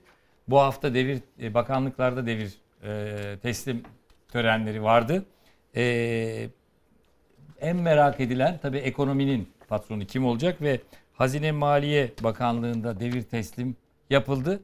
Fakat devir teslimde bir oh sesi damga vurdu haftaya. Ekonomi beklenti işi. Ekonomi gözlerdeki ışıltıdır. epistemolojik bir kopuşu temsil eden heterodoks yaklaşım daha fazla önem kazanmaktadır. Türk lirası şu anda en zayıf durumunda. Gideceği bir yer yok. kere. Yani vatandaş rahat etsin. Enflasyon yüksek oldu, şöyle oldu, böyle oldu. Bu enflasyon önümüzdeki yıl geleceğe noktalar heyecanlanıyorum. Hani hep de hayal edersiniz de şöyle bir uyusam da 6 ay sonra uyansam diye. Hazine ve Maliye Bakanlığı gibi bir görevi, yükü tekraren üzerine alarak büyük bir gayret sarf edecek. Sayın Bakanımızın yeni dönemde başarılı olacağına inancım tamdır. Türkiye'nin rasyonel bir zemine dönme dışında bir seçeneği kalmamıştır. Şahsıma zorluklar ve yüksek beklentilerle dolu ağır bir görev verildiğini biliyorum. Şeffaflık, tutarlılık, öngörülebilirlik ve uluslararası normlara uygunluk temel ilkelerimiz olacaktır. Oh. oh. Evet, Nurettin Nebati yükünden kurtuldu diyelim oh çekerek. Şimdi Nebati deyince geride ne kaldı? Ekonomi de, e, ekonomi gözlerdeki ışıltıdır dedi. E, bir uyuyun 6 ay sonra uyanın enflasyonun nereye gittiğini göreceksiniz dedi. Türk lirası en düşük durumda daha ineceği yer yok dedi. Kur korumalı mevduatın hazineye yükü yok dedi ve devrettiği Mehmet Şimşek rasyonel zemine dönmek zorundayız diyerek bütün Nebati'nin bu konuşmalarını resetledi. E, Nebati de herhalde oh çekerek ya kurtuldum bu yanlış cümleleri var falan söyledim ama en azından kurtuldum. Şimdi bundan sonrasını Mehmet Şimşek düşünsün dedi. Evet. Şimdi madem ya bu şu demek ra- rasyonel zemine dönmek şu demek biz ekonomideki polit- ekonomi politikasını sil baştan yeniden ele alacağız diyor Mehmet Şimşek. O halde bunun faturasını ödeyen vatandaş ne yapacak? Faiz neden? Enflasyon neticedir tezinden buralara geldik. Biz neyin faturasını ödeyeceğiz? Ne madem öyle biz neden böyle bir maceraya atıldık? Daha da ödenecek yani çok yeni başlıyor. Ee, zor zamanlarda bizi bekliyor bunu da söylemek lazım. Galiba bu iktidarın en önemli başarılarından birisi de e, muhalefeti de yani muhalefetmiş gibi de davranmak. Şimdi Şimşek'in konuşmasına bakalım. Bir teknokrat değil mi kendisi? Ama aynı zamanda siyasetçi kimliği de var. Geçmişte bakanlıkla yapmış. Rasyonel bir zemine dönme zamanı gelmiştir dediğinde yani uzaydan gelen birisi bunu ilk defa dinlediğinde bu ülkeyi Cumhuriyet Halk Partisi yönetti zanneder düne kadar. Ee, yani şimdi Rasyonel dediğimiz de akılcılıktır yani. Akılcılık Akılcı, yani olması akılsız diyor gereken yani. akılsız diyor, irrasyonel politikalar uygulandı diyor. E bunu devam eden tweetlerinde de gördük. İngilizce tweetler attı. Şimdi gerek o konuşmasında saydığı e, şeyler işte öngörülebilirlik, e, tutarlılık, ulusal uluslararası normlara uygunluk falan. Bütün bunların hepsi hatta ben bir T- T24'teki yazımda bir unsur eksik hesap verebilirlik e, dedim. E, ondan sonra onu da attığı tweette. Ben dedim diye değil de iki gün sonra attığı tweette hesap verebilirliği de andı ama bu sefer de o tweetler de İngilizceydi. Kime sesleniyor sorusu önemli. Ee, burada bence e, bayağı ezilen, e, çalışan kesime, yoksullara seslenmekten ziyade aslında o tweetlerin İngilizce olması bile e, saydığı e, bence tercüme kavramları onlar. Bence değil bayağı tercüme kavramlar. E, aslında öncelikle e, küresel e, piyasalara, sermayeye, e, onlara sesleniyor. Mesajlar onlara gidiyor. İşte rezervleri erimiş bir merkez bankası var. E, bağımsızlığı tartışılan bir merkez bankası var. Siyasallaşmış. E, yatırım bekleniyor. Yatırım beklenmesi için dövizin olması gereken bir yere gelmesi gerekiyor. Çünkü baskılandı. Kur korumalı mevduat gibi bir ürün ortaya konuldu. Dolayısıyla böyle bir e, sanki muhalefetin ardından iktidarı devralmış gibi Nurettin Nebati e, önceki şeyin ik- iktidar başka bir partinin iktidarının siyasal anlayışın bakanıymış gibi böyle bir e, söylem geliştirdi. E, bu- bunu da yapmak zorundaydı. Yani yapılmak zorunda belli ki e, Erdoğan, Cumhurbaşkanı Erdoğan ve e, iktidar partisi e, o kadar çok e, sıkıştı ki sonuçta böyle bir isme başvurmak durumunda kaldı. Zaten e, Merkez Bankası evet bir şey Yok. soruyordun. Söyle. E, Merkez Bankası andığın gibi koltukları da değişti. Fakat Şahap Kavcıoğlu'nun e, BDDK Bankacılık Düzenleme ve Denetleme Kurulu Başkanlığı'na getirilmesi de aslında Erdoğan'ın da e, faiz sebep enflasyon sonuçtur tezine dayanak oluşturan yaklaşımdan çok da sonuna kadar vazgeçmeye niyetli Tam olmadığını da da bunu soracaktım. gösteriyor. Şimdi Evet. az önce dedin ya yapmak zorundaydı. Tabii ki yani rasyonel zemine gelmesi lazım. Mehmet Şimşek'in söylemleri doğru. Fakat şimdi e, ortada bir şey var. Başarısız bir Merkez Bankası var ve Merkez Bankası Başkanı'nı getirip Bankacılık Denetleme e, Düzenleme Kurulu'nun başına, BDTK'nın başına getiriyorsun. Hani bu bu nasıl algılıyorum ben bunu? E, söz dinlemenin e, mükafatı. Erdoğan'ın sözünü uymanın mükafatı olarak düşünüyorum. Şimdi bu rasyonel mi? Şimdi Mehmet Şimşek diyor ya rasyonel zemine dönmek zorundayız. Sen zaten yanıtını verdin. Devam edecek Erdoğan politikaları öyle görülüyor. Bu bağlamda Şimşek ne yapacak? İki, TÜİK enflasyon hesabı rasyonel olacak mı? Çünkü TÜİK'in enflasyon hesabının rasyonel olmaması e, yine eski tas eski hamam gibi bir duruma sokacak. Mesela bu rasyonel zemine dönelim denildi. Ondan sonra dolar %20 artış gösterdi. E bu ne olacak? E, halkın üzerine e, kur korumalı mevduat hesabının yükü bindirilmişti. Çalışanların, bizlerin. E, bu devam edecek mi? Ve ne kadar rasyonel yansıması olacak bu dolardaki artışın e, bizim üzerimize? Giderek yoksullaşacağız. Evet bunları Ee, Şimşek'in o konuşmada bir e, dikkat çektiği bir unsur daha vardı. Ekipler, yeni ekipler kurmanın öneminden bahsetti. İşte Merkez Bankası ile bu başladı.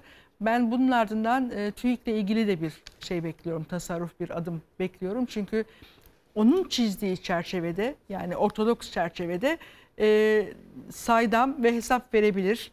E, uluslararası arenada itibar olan bir TÜİK önemli. E, onun bir önemi var. Dolayısıyla ben orada da bir e, ayar bekliyorum TÜİK'te de e, önümüzdeki günlerde. E, ama işin yoksulluk meselesi apayrı. Biz oradan bakıyoruz. Yani çalışanlar olarak zaten derinleşen bir yoksulluk vardı. Şimdi ortaya çıkan e, tablo e, daha büyük bir tahribat getirecek. Hem bütçe açısından e, hem de mesela de, kamu özel işbirliği projeleri var. Döviz üzerinden garantiler vermişsin. Yüzlerce milyar dolarlık. Şimdi bu e, TL'nin değer kaybetmesi e, o yükün daha da artması anlamına geliyor. Bu sadece bir örnek. E, önümüzdeki dönemde yine asgari ücret konuşacağız. Memur maaş, memur emekli maaş artış oranlarını konuşacağız.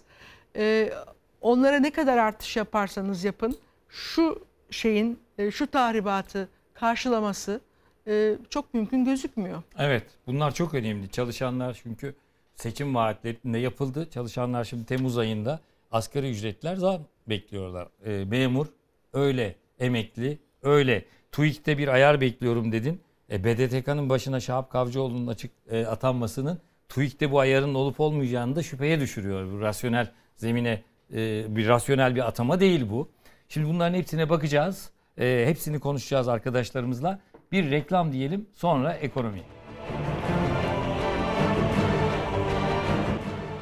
Evet ekonomiyle devam ediyoruz. Ee, reklamlardan önce Çiğdem Toker'le e, konuşurken Çiğdem Toker e, Merkez Bankası Başkanı Şahap Kavcıoğlu'nun BDTK'ya atanarak rasyonel olmayan bir atama olduğunu dikkat çekti ve Mehmet Şimşek'in rasyonel zemine dönmesiyle tezat oluşturduğunu ve bundan sonra da yine Cumhurbaşkanı'nın direktifleriyle aynı şekilde gideceğini e, ne inandığını ekonominin söylediği. Peki Şah- Şahap Kavcıoğlu BDTK'ya atandı ama Merkez Bankası'na onun yerine kim geldi? Onun yerine yurt dışından Gaye e, Hafize Hafize Gaye Erkan geldi ve Merkez Bankası baş, e, Merkez Bankası'nın ilk kadın başkanı oldu.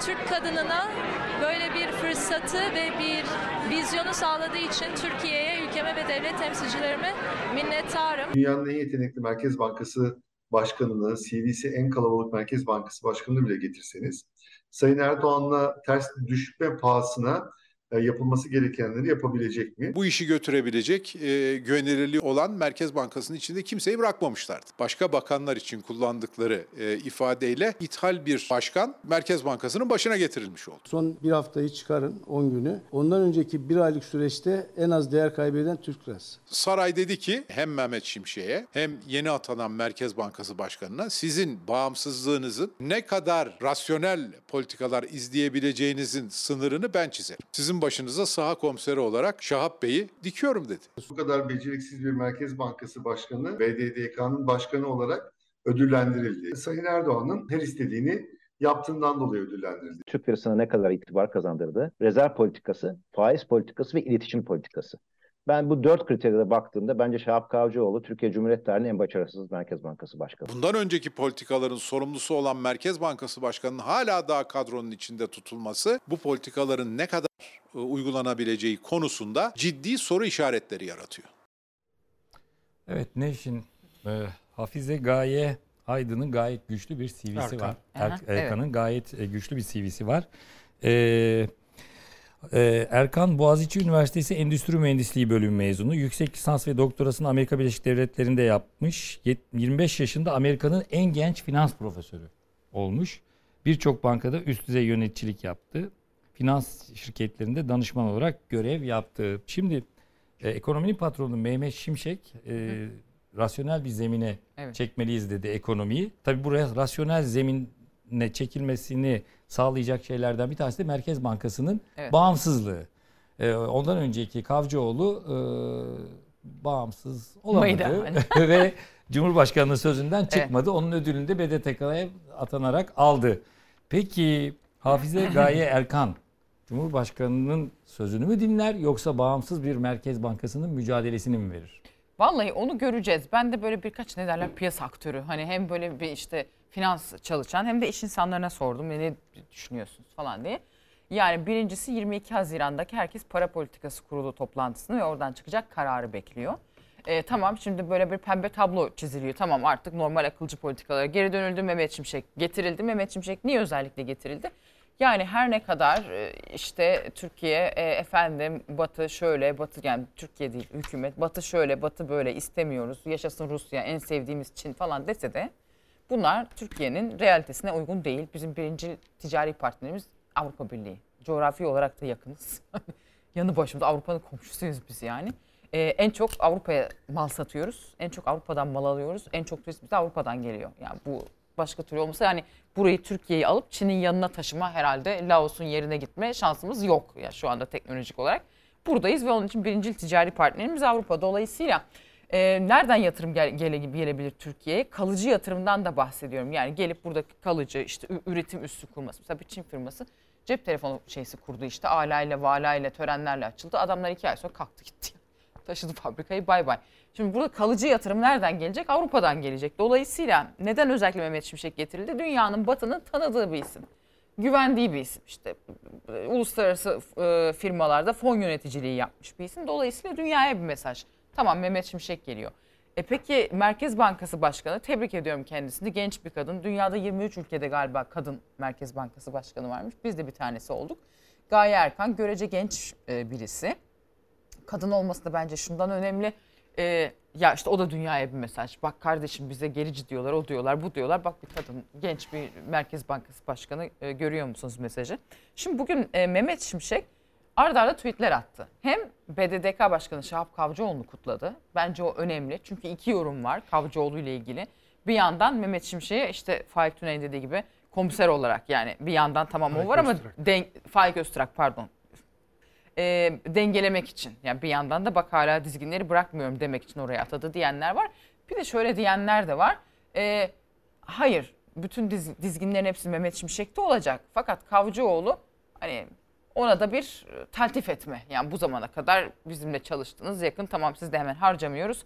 Şimdi de burada durun. Yani iki yorum var. Bilmiyorum tabii Erdoğan'ın kafasında ne olduğunu bilmek şu anda mümkün değil. Mehmet Şimşek bir Kavcıoğlu'nu kutladı. Yani burada bir çatışma olmadığı mesajını vermek istiyor. Okeyim ben bu atamayla demek istiyor. Bir de Gaye Erkan'ı kutladı. Bir Türkçe bir de İngilizce tweet atmış. Türkçe tweette Türkiye Cumhuriyeti Merkez Bankası Başkanı'na atanan Sayın Hafize Gaye Erkan'ı kutluyorum. Bilgisine, tecrübesine güveniyorum. Sayın Erkan bugün devir teslim töreniyle görevine resmen başladı. Başarılar diliyorum. Ülkemize hizmet yolunda Allah yardımcısı olsun demiş. İngilizce tweetinde ise şöyle diyor. Merkez Bankası'nın yeni başkanı Sayın Hafize Gaye Erkan'la çalışmayı ve onu desteklemeyi dört gözle bekli- bekliyorum. O olağanüstü iyi bir seçim, güçlü akademik referansları ve uluslararası finans piyasalarındaki engin deneyimi Türkiye'ye zorlu ekonomik zamanlarda rehberlik etmek için iyi bir konuma getirildiği anlamına gelir diye. Şimdi İngilizce'den çevrilince biraz garip oluyor tabii ama onu desteklemeyi dört gözle bekliyorum derken dünyaya şu mesajı veriyor. Bu benim çatıştığım bir isim değil. Bu benim destekleyeceğim bir isim. Ee, dolayısıyla paralel politikalar yürüteceğiz. Yani ne diyor Mehmet Şimşek?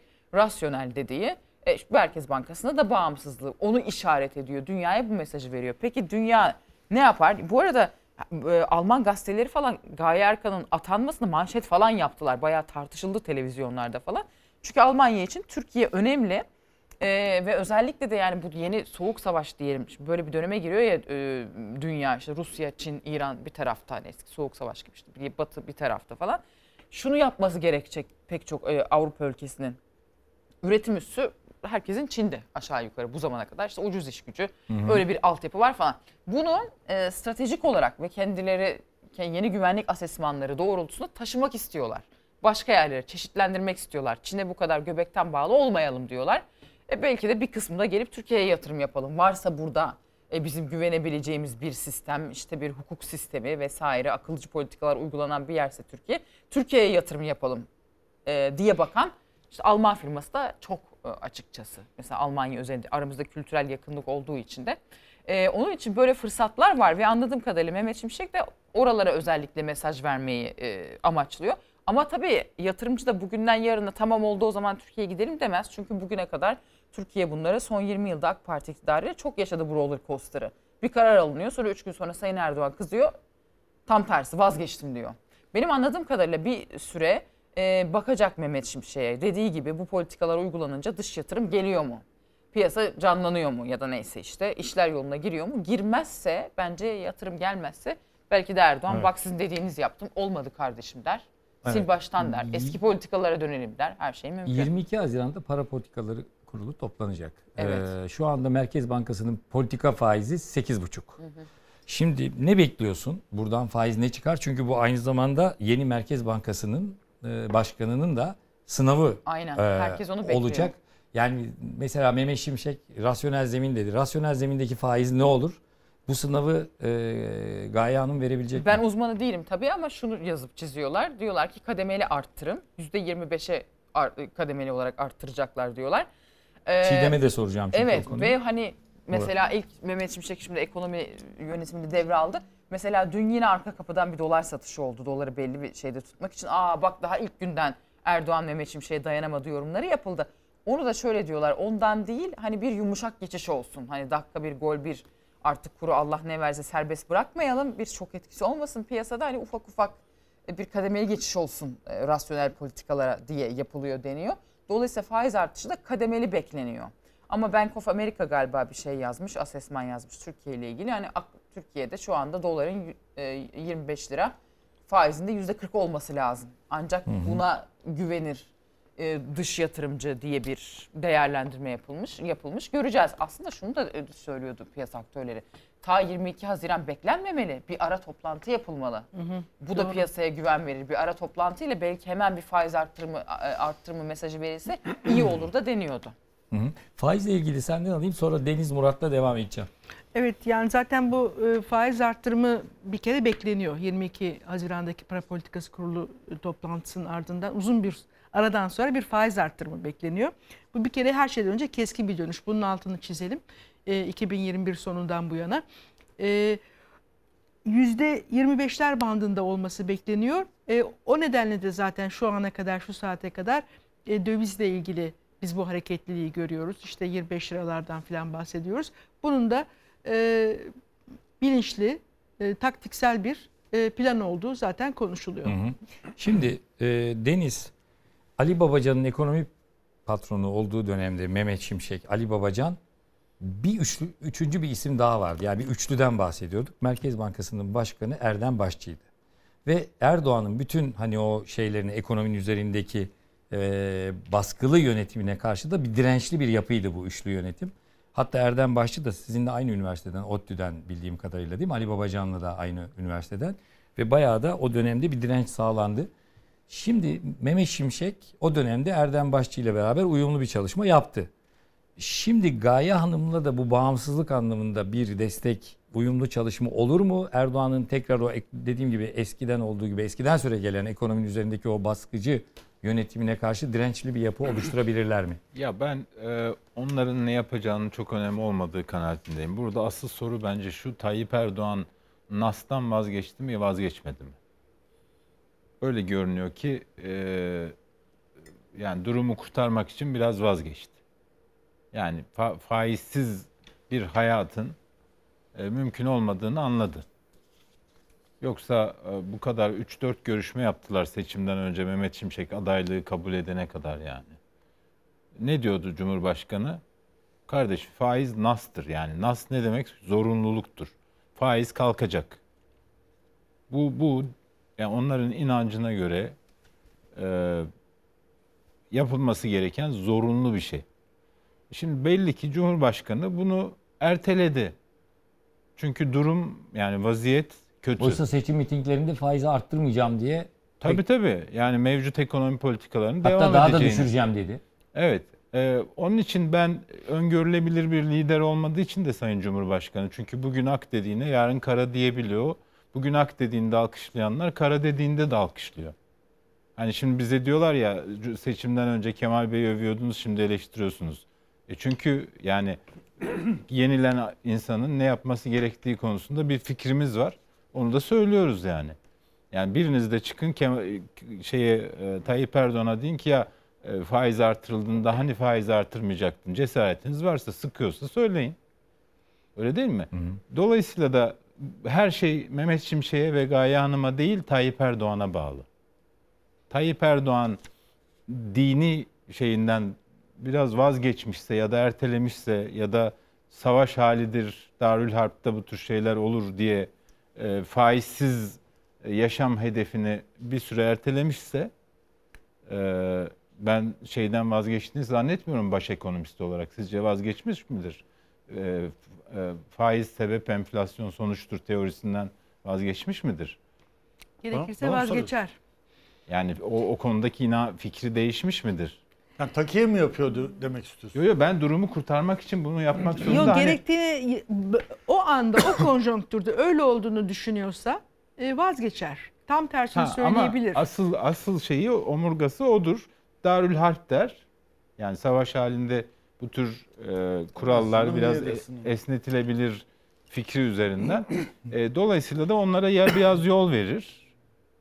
Hani faizi şimdi rapor vermiş Mehmet Şimşek e, seçimden önce şartları kabul ederken Cumhurbaşkanının davetini kabul ederken böyle bir çıkış planı sunmuş. 18 ay içinde %25 faiz.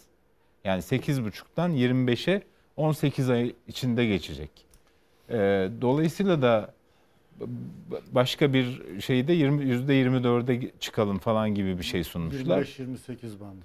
E, 24 diyen de var bir başka Ne, raporda yani? gördüm Ha, ben. 24 ha 25. Ha yani e, şimdi e, buna göz yumacak mı yummayacak mı? Mesele bu. Yani Evet. Mehmet Şimşek direnecek mi, Gaye Hanım direnecek mi? Değil. Tayyip Erdoğan buna geçit verecek mi, vermeyecek mi? Mesele bu. Ben Gaye Hanım'a sabah İlker'in yayınında da söyledim. Şimdi de tekrarlayayım. Ee, valizini fazla boşaltmasın. Merkez Bankası'ndaki ofisine de çok fazla kişisel eşya getirmesin. Çünkü e, kendisini oraya getiren makam daha önce kendisinin koltuğunda oturan kişiye faizi düşür dedim düşürmedim düşürmedi. Naci Abal. Şey yaptım gönderdim değil mi? laf, laf dinlemiyorlar. Ha, gibi. laf dinlemiyordu Evet. gönderdim diyen bir cumhurbaşkanı. Onun için e, kendisi de o camiayı pek tanımıyor belli ki. Yani başka bir mahalleden sadece profesyonel kapasitesiyle ve liyakatıyla hı. oraya gelmiş. Mavi kanlı değil yani. AK Partili değil. Belli yani. E, dolayısıyla da çok fazla yerleşmemesini tavsiye ederim ben. E, toparlanmak zor oluyorsa. Yani bir kutuya doldurup çıkabileceği kadar bir eşya götürmesi tavsiyemdir. Amerikan usulü diyorsun. Evet evet yani ofisine ondan fazla bir şey götürmesin. Bir tane aile fotoğrafı götürsün. Bir iki not defteri. Bir kahve kalem- kupası. Kalem evet bir kahve kupası yeter yani. Anladım. Ee, ben buradan çıkış falan bulabileceklerini de zannetmiyorum. Bu ülke demokratikleşmedikçe e, onlar ağızlarıyla kuş tutsa başaramazlar.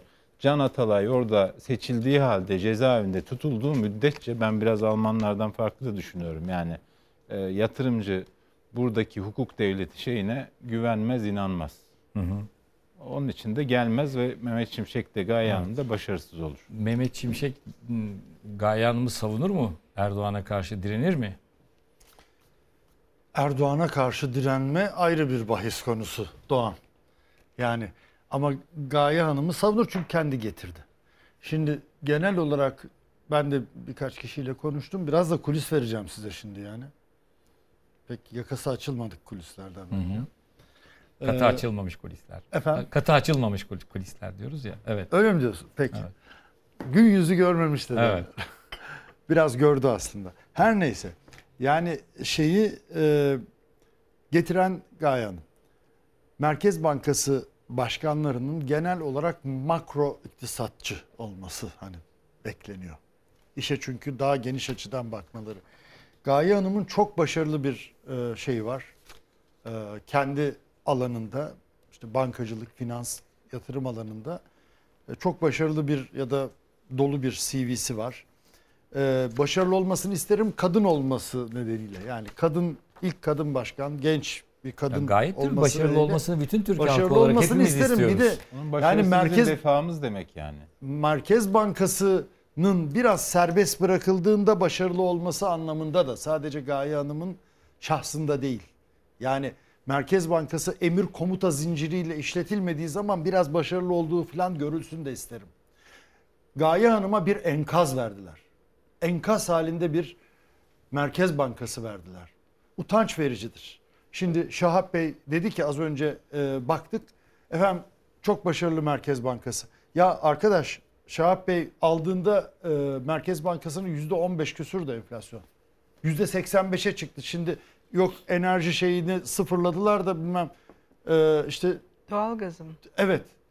Yani kim inanıyor? Allah aşkına hiç kimse inanmıyor. Ceplerimizin halini biliyoruz. Yani e, 28 Mayıs seçiminden bu yana arkadaşlar Amerikan e, doları, Amerikan parası diyelim. Amerikan parası Türk parasına göre 4 lira daha arttı değeri. %18 sadece seçimden bu yana. Yani neresi başarılı? Şimdi başarısızlığı sırf sözümden çıkmıyor diye ödüllendirip bir de bankacılara de müfettiş gibi oraya koyuyor Cumhurbaşkanı. Şahap Kavcıoğlu'ndan söz ediyorum.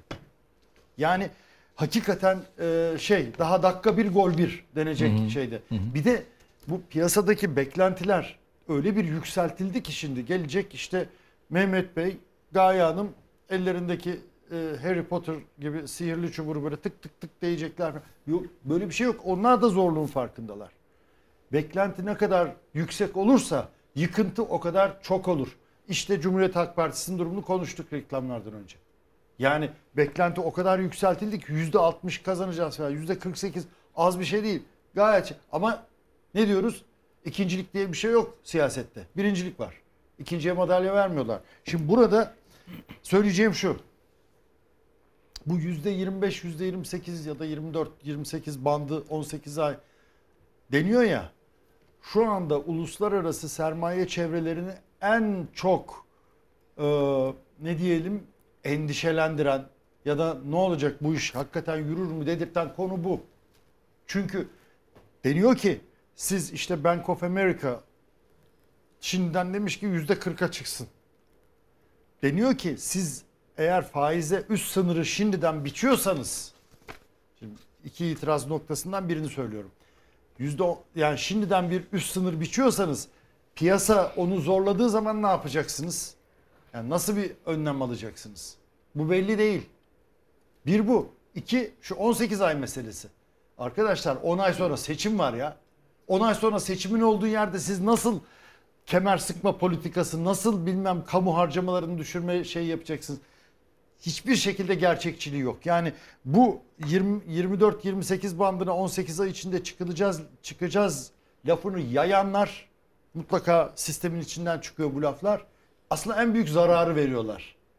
Daha baştan, daha dakika bir gol başlamamış yani. Daha bu laf Mehmet Şimşek görevi devralmadan önce çıktı arkadaşlar. Sistemin içinden birileri zarar veriyor. Şimdiden sabotaja başladılar. Evet. Yani müsaadenle bitireceğim Doğan. Çünkü bunlar daha önce bir yerde söylenmedi Doğan. Bu arada kulisi de almam lazım. İşte kulis senden. bunu, Evet. bunu, bunu veriyorum. Evet. Kulis ayrı başka yere de geleceğim. Evet. Ama bu çok ciddi bir sorun. Görünen ne biliyor musunuz? Görünen Kasım Aralık yani bütçe değil mi? Kasım Aralık bütçe ayına kadar ne yapılacaksa işte döv- dolar mı artırılacak? Ne yapılacaksa yapılması evet. Sonra Ocak'tan itibaren de e, tekrar bütün vanaların açılıp seçime çünkü Erdoğan'ın iki tane siyasi hedefi var. 28 Mayıs akşamı söyledi. İstanbul'u alacağım, anayasayı değiştireceğim. Doğru mu? Doğru. Hah. İstanbul'u başka türlü alamaz. İstanbul'u para musluklarını kısarak alamaz. Dolayısıyla bu 18 ay lafı filan büyük palavradır, sabotajdır. İçeriden sabotajdır hem de. Yani AK Parti sistemi içinden sabotajdır. Şimdi gelelim diğer kulise. İlk toplantılarında yani bendeki bilgilere göre daha 14 Mayıs'tan önce Erdoğan'la Şimşek'in yaptığı ilk toplantıda ki bir buçuk saat filan sürdü. Orada Mehmet Bey diyor ki Sayın Cumhurbaşkanım hazinede para yok. Siz bunu böyle yapalım diyorsunuz ama hazinede para yok. İşte durum bu. Merkez Bankası'ndaki durum bu. Ee, Cumhurbaşkanı da biraz bozuluyor bu işe yani kızıyor. Ya bana verilen rakamlar bu değil. Yani Nebati Bey'le e, Kavcıoğlu Bey bana bunları söylemiyor. Zaten hani e, bu destekleme meselesi var ya hani Mehmet Bey Gaye Hanım'ı destekliyor. Çünkü Nurettin Nebati ile Şahap Kavcıoğlu konuşmuyordu birbiriyle. Evet. Birbiriyle konuşmuyorlardı. Çünkü hepsi kendi egolarıyla şişmiş vaziyette gidiyorlardı. Ya açık konuşalım yani. Şimdi burada o ilk toplantı sonrasında Erdoğan benim duyumlarıma göre ya şu gerçek rakamları getirsin biriniz bana diyor. Muhtemelen de e, Cumhurbaşkanı yardımcısı yaptığı şimdi Cevdet Yılmaz'a güveniyor bu konuda. Hı hı. Tamam mı? Rakamlar bir geliyor ki Nurettin Nebati ile Şahap Kavcıoğlu'nun verdiği rakamlar değil onlar.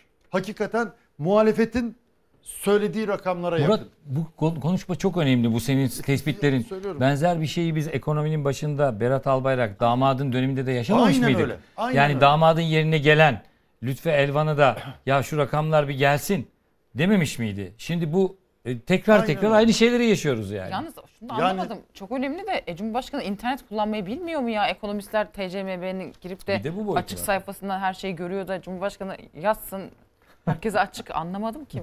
Ya çok haklısın da ben ne diyeyim Cumhurbaşkanı'nın yanında değilim yani interneti kullanıyor mu kullanmıyor mu bilmiyorum ama 36 bin senin imza e, atıyor. dediğine yani hani aynı filmi görüyoruz. Aynı ne filmi dedik az önce CHP için?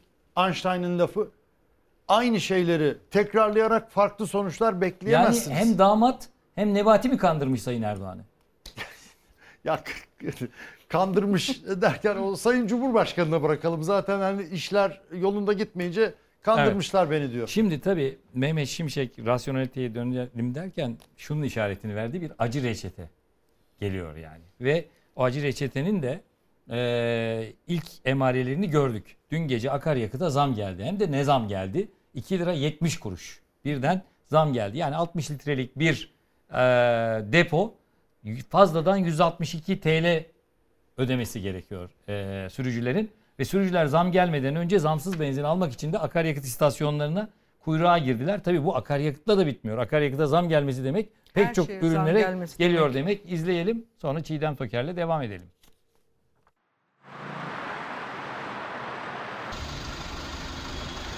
Yine bir zam haberi. İstasyonda kuyruk var tıklım tıklım. Üst geçte kadar yoğunluk devam ediyor. Sırada bekleyen müşteriler. Benzine 2.70, mazota 1.37 kuruş zam gelecek.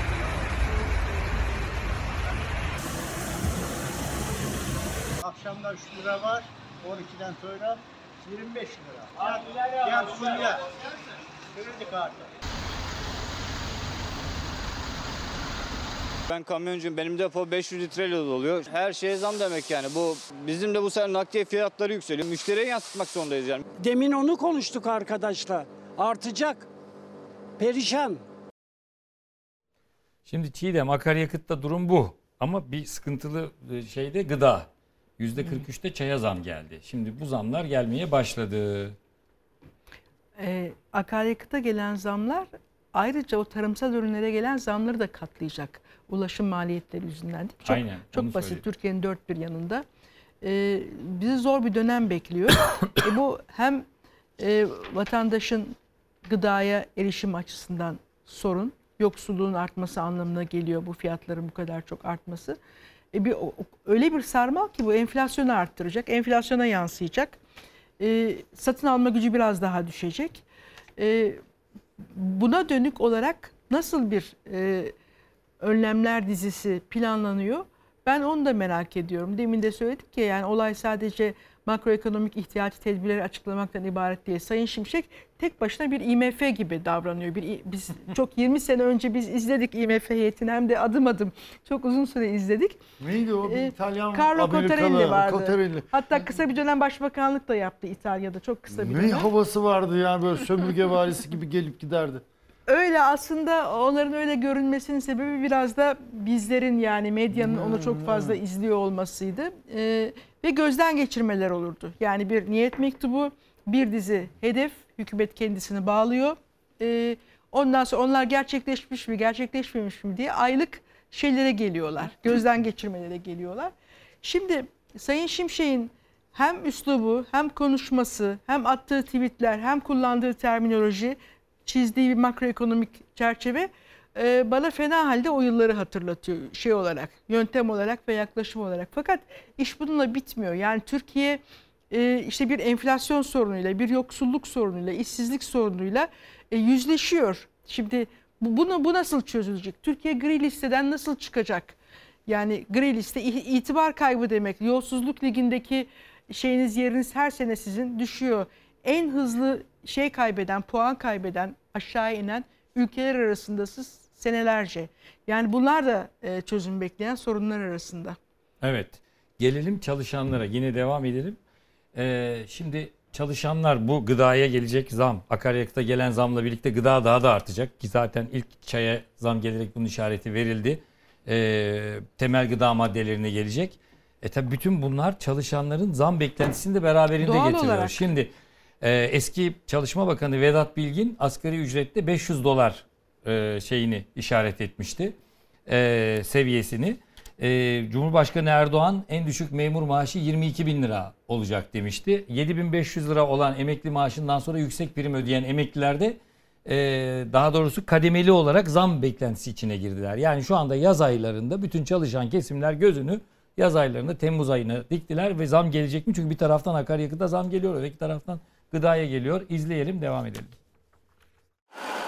Aşağı yukarı 500 dolar civarında. Ona göre bir asgari ücret belirleyeceğiz inşallah. Çalışmalarımız hazır. 7. ayın başına yapılacak e, güncellemenin ilk 6 aylık tüfe esas alınarak yapılmasının makul olacağını e, öngörüyoruz. Biz bu şekilde yaptık 500 dolar verdik. Siz devam edin. Mümkünatı yok. Yani onu sürdürebilir olma şansı yok. Bizim rekabetçi olduğumuz son 15-20 sene içerisinde asgari ücrete bakınca dolara bazında 300 dolarla 350 dolar arasında olmuştur. Bu tip rakamları belirlerken yabancı para birimi üzerinden e, bir e, eşit değer belirlememizin son derece sıkıntılı, sakıncalı ve yanlış olduğunu düşünüyorum. Türkiye'de e, asgari ücret Türk lirası bazında belir- belirlenmelidir. Asgari ücret artışından memur ve emekli maaş zammına devamını getireceğiz. En düşük memur maaşı 22 bin lirayı bulacak. En düşük emekli maaşını 7500 liraya, emeklilerimizin bayram ikramiyesini 2000 liraya çıkardı. Şimdi bu rakamı daha da yukarıya çıkarmanın inşallah hesabı içerisindeyiz. Evet, Çiğdem nasıl olacak bu? Valla şimdi Şekip Bey yabancı paranın baz alınmasını çok sıkıntılı ve yanlış bulduğunu söylüyor ama en az onun kadar sıkıntılı ve yanlış olan bir başka şey de asgari ücreti bu kadar çok konuşuyor olmamız. Yani asgari ücret artık ortalama ücret haline geldi. Sizin yeteneklerinizin, liyakatinizin, kalifikasyonlarınızın, bitirdiğiniz okulların, müktesebatınızın hiçbir öneminin kalmadığı bir e, noktaya doğru gidiyoruz. Ee, Türkiye'nin buradan çıkması gerekiyor. Yani ben hatırlıyorum eskiden bu kadar çok asgari ücret konuşulmazdı. Yani o beğenilmeyen kriz zamanlarında bile böyle bir konuşulurdu. Yıllık bunun bir periyodu vardı. Ocak, Temmuz konuşulurdu ve biterdi. Şimdi şey makas kapandı. Şu an Türkiye en düşük asgari ücretin verildiği ülke konumunda. Evet. Dolayısıyla evet. doğru, doğru. beyaz yakalılar da çok e, şikayet ediyorlar. Çünkü diyorlar ki ya herkes asgari ücret konuşuyor. Kimse mesela hani kentli orta sınıfın ücretlerini konuşmuyor. Bugün yani bir bankacı, bir öğretmen e, maaşları ev kirasını bile ödemeye yetmiyor. Yani Tabii. asgari ücretin bir tık üstünde size. Evet O evet. Olsun diye. O halde konuşmaya buradan devam edelim. En düşük e, reklama gideceğiz çünkü rekla- e, reklamdan sonra şunu konuşalım. En düşük asgari ücret 500 dolar olur mu? En düşük memur maaşı 22 bin lira olur mu? Cumhurbaşkanı Erdoğan'ın seçimlerde söylediği ve e, yüksek prim ödeyen emekliler kademeli olarak zam alır mı? Bunun üzerine konuşacağız. Çalışanlar reklamdan sonra bizi izlemeye devam edin. Evet Nevşin, asgari ücret. Şimdi Türkiye'nin yarısı asgari ücretli. Avrupa'da bu oran yüzde dört. Bir yanda patronlar var. Bir yanda asgari ücretliler var. Asgari ücret 500 dolar olur mu? Bir. İkincisi memurlar. Memurlar şimdi e, mesaj atmışlar. Diyor ki "Aa, asgari ücret 3000 lirayken bizim maaşlarımız 2 3 katıydı. Şimdi asgari ücret 7500 liraysa bizim maaşımız 23 bin lira en az olması lazım. Evet. Zaten Cumhurbaşkanı da 22 bin dedi. Tabii seçim, Vaat şey, etti seçim vaadiydi. Ya mesela Hazine Maliye Bakanlığı'na bağlı e, vergi müfettişleri ulaştılar az önce. Diyorlar ki çok zor durumdayız. E, çünkü aynı birimde çalıştığımız hani mavi yakalı arkadaşlardan e, ne- neredeyse aynı parayı alıyoruz. Yani asgari ücretin çok azıcık üstüne alıyoruz. Ve bu nedenden bundan dolayı pek çok arkadaşımız özel sektöre kaçıyor. Gitgide sayımız azaldığı için üzerimizdeki iş yükü de artıyor diyorlar. Hakikaten kime dokunsan şey yapıyor, feryat ediyor. Ya şimdi enflasyonun düşmesi için ne yapması lazım? Para arzını kısması lazım. Değil mi? Piyasada para arzını kısacak ki enflasyon düşecek ideal dünyada. Ama bunun bedeli çok ağır. Para arzını kısmak ne demek? E, kimsenin yani ne kamu görevlisi ne asgari ücret neyse e, maaşını arttırmamak demek. Ama bunda nasıl yapacaksın? Ne yapacak insanlar? Zaten yeterince bütün bu kötü ekonomi politikasının yükü e, dar gelirinin ve sabit gelirinin sırtına bindi. Yani son 5 senedir 6 senedir ve insanlar gitgide fakirleşti. Şimdi ideal dünyada yani kağıt üstüne sen para arzını kısayım desen bu sefer insanlar feryat edecek. Nasıl yaşayacaklar? Yani bakın bugün bir büyük şehirde bir ortalama gelir sahibi yani bir beyaz yakalı bir mavi yakalı e, maaşı kiraya yetmiyor. Maaşı kiraya yetmiyor yani böyle böyle bir durumdayız.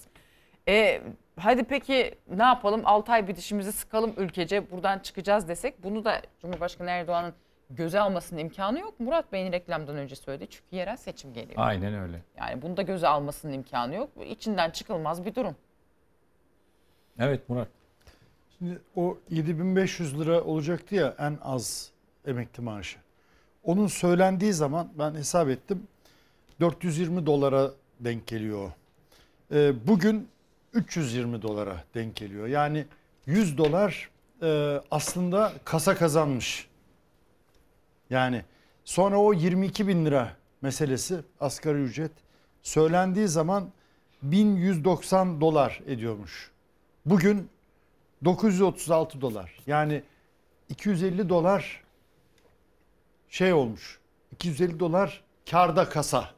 Artık o kasa ister devlet kasası olsun yani memur ma işçi maaşlarını vereceği ister özel sektör kasası olsun.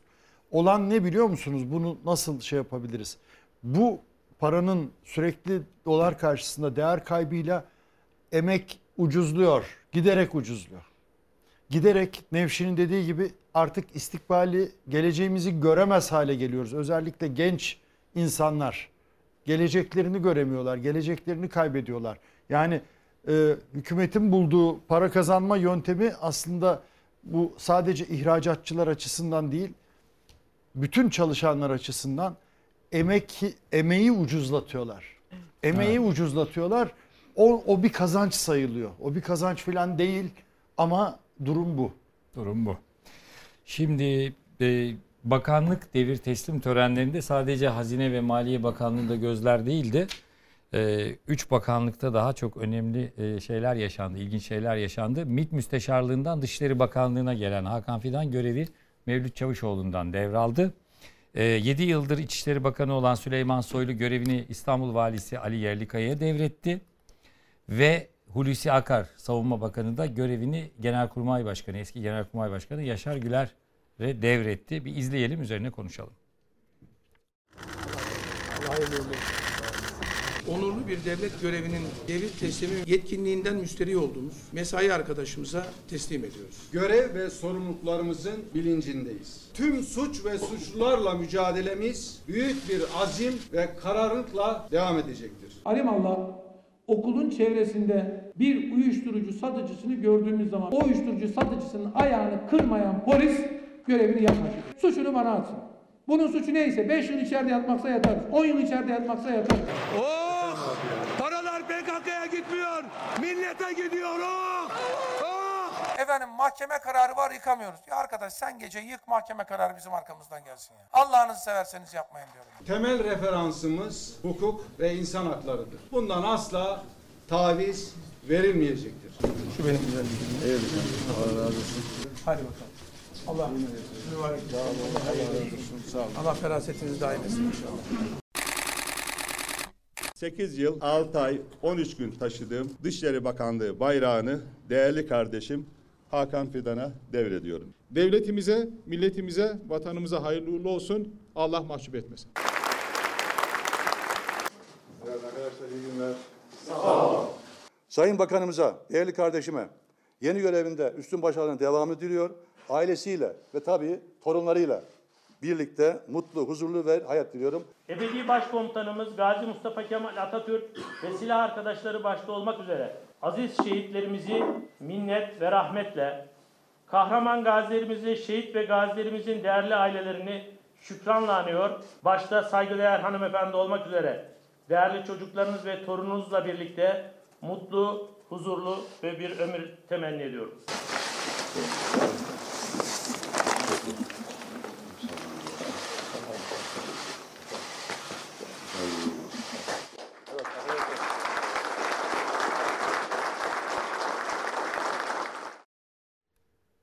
Arada MİT Müsteşarı Hakan Fidan dedi. MİT Başkanı Hakan Fidan olacak. Çünkü başkanlık başladı, başkanlık sistemine başkan geçildikten sonra or- orası e, başkan oldu. MİT Başkanlığı. E, Cumhurbaşkanlığı sisteminden başkan sistemine geçildikten sonra daha doğrusu Cumhurbaşkanlığı sisteminden sonra MİT Müsteşarı değil MİT Başkanı oldu Hakan Fidan. E, öyle demek lazım MİT Müsteşarı yerine.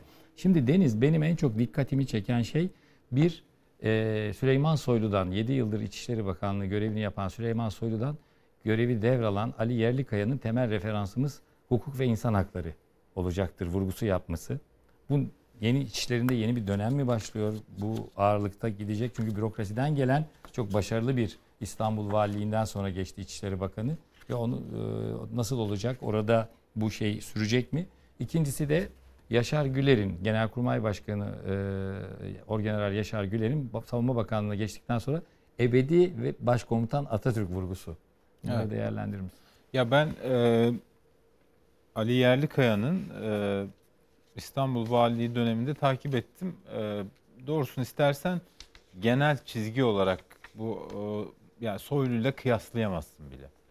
Yani e, para, en ufak bir paralellik kuramazsın. E, öyle olmasını diliyorum. Yani temel çizgisinin insan hakları e, ve hukuk devleti olmasını diliyorum. Bunu zamanla göreceğiz. Ben öyle olacaktır diye kesin bir hüküm e, ifade edemiyorum ama bugüne kadar koyduğu çizgi e, Soylu'yla kıyaslanamayacak kadar olumluydu bence. E, ben mecliste bu bakanların yemin ettiği gün dolanıyordum böyle şeyde şeref holünde. Ee, tabii bütün ilgi yeni bakanlardaydı. Yani yeni bakanlar yukarıdan e, merdivenden o şeref kapısına doğru inerken bir ordu geldi adeta. Yani işte Abdülhamit Gül vardı yanında Adalet Bakanı yürüyordu işte arkada diğer bakanlar falan. Ee, tabii eski bakanlar da e, şeref Eski kapısının... bakanlar derken yeni bakanlığını kaybetmiş olanlar. Evet. Yani henüz kaybetmiş olanlar. İşte e, onlardan biri de şeydi Süleyman Soylu'ydu. Şimdi haliyle yeni bütün gazeteciler yeni bakana odaklanmışken Süleyman Soylu bir e, ilgi görmeyerek, ilgi alaka görmeyerek gazetecilerin yanından geçmek zorunda kaldı. Orada tabii muhalefet milletvekilleri böyle oh oh falan tarzı hareketler yapıyorlardı. yani değişik bir şeydi. Sonra ben mesela halk ilişkiler binasına geçtim. Oradan çıkarken Hulusi Akar'la karşılaştım. Onunla da tokalaştık. Bana şey dedi gel dedi bir şey hani sıradan bir milletvekiliyle de tokala hep bakan olarak tokalaşıyorduk daha önce. Yani bakanlığından beri ilk defa karşılaştım. Ee, o da e, yani halkla ilişkiler binası tabii önemli yani milletvekili odalarının olduğu bir yer. Ee, oradaki odalarla Savunma Bakanlığı'nın makam odasını ya da Genelkurmay Başkanlığı'nın makam odasını kıyaslayamazsınız bile. Yani o geçişin biraz zor olacağı kanaatindeyim ben. Orayı çok fazla kullanır mı kullanmaz mı bilmiyorum.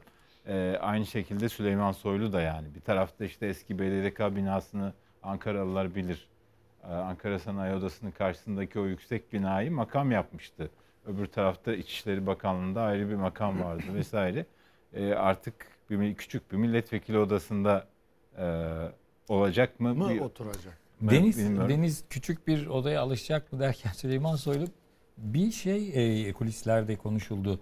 Süleyman Soylu İçişleri Bakanlığı'nı tekrar almakta ısrar ettiği sana da öyle bir şey geldi mi? Bu böyle böyle bir talebi olmuş mu tekrar yoksa milletvekilliğine E, yani, alışacak mı? Tabii ki alışacak yani alışmaktan başka ne olabilir? Ama e, Süleyman Soylu'nun durumunda biraz sorunlar olabilir gibi. Bugün Tolga Şardan T24'te önemli bir e, yazı yazdı. Evet. Ve Ali Yerlikaya'nın hemen hemen yani daha görevi devralır almaz e, önemli isimlerini e, isimleri bende var ama vermeyeceğim şimdi diyor yazısında Tolga Şardan. E, Ankara'nın önemli gazetecilerindendir. Benim çok işine saygı duyduğum kendisine de e, bir arkadaşımdır. Şimdi diyor ki e, soruşturmalar açılabilir. Bazı e, böyle emniyet müdürleri, önemli mevkilerdeki insanlar hakkında soruşturmalar açılabilir. E, bunların bir kısmı akçalı işler. Evet. Yani iddia Mesela bu. bir gece kulübü Ankara'da. E, evet filan yani baya Yani milyon- baya 37 milyon lira mı diyor? Öyle diyor. Evet. Öyle diyor. Yani olmaması, hiç olmaması gereken işler.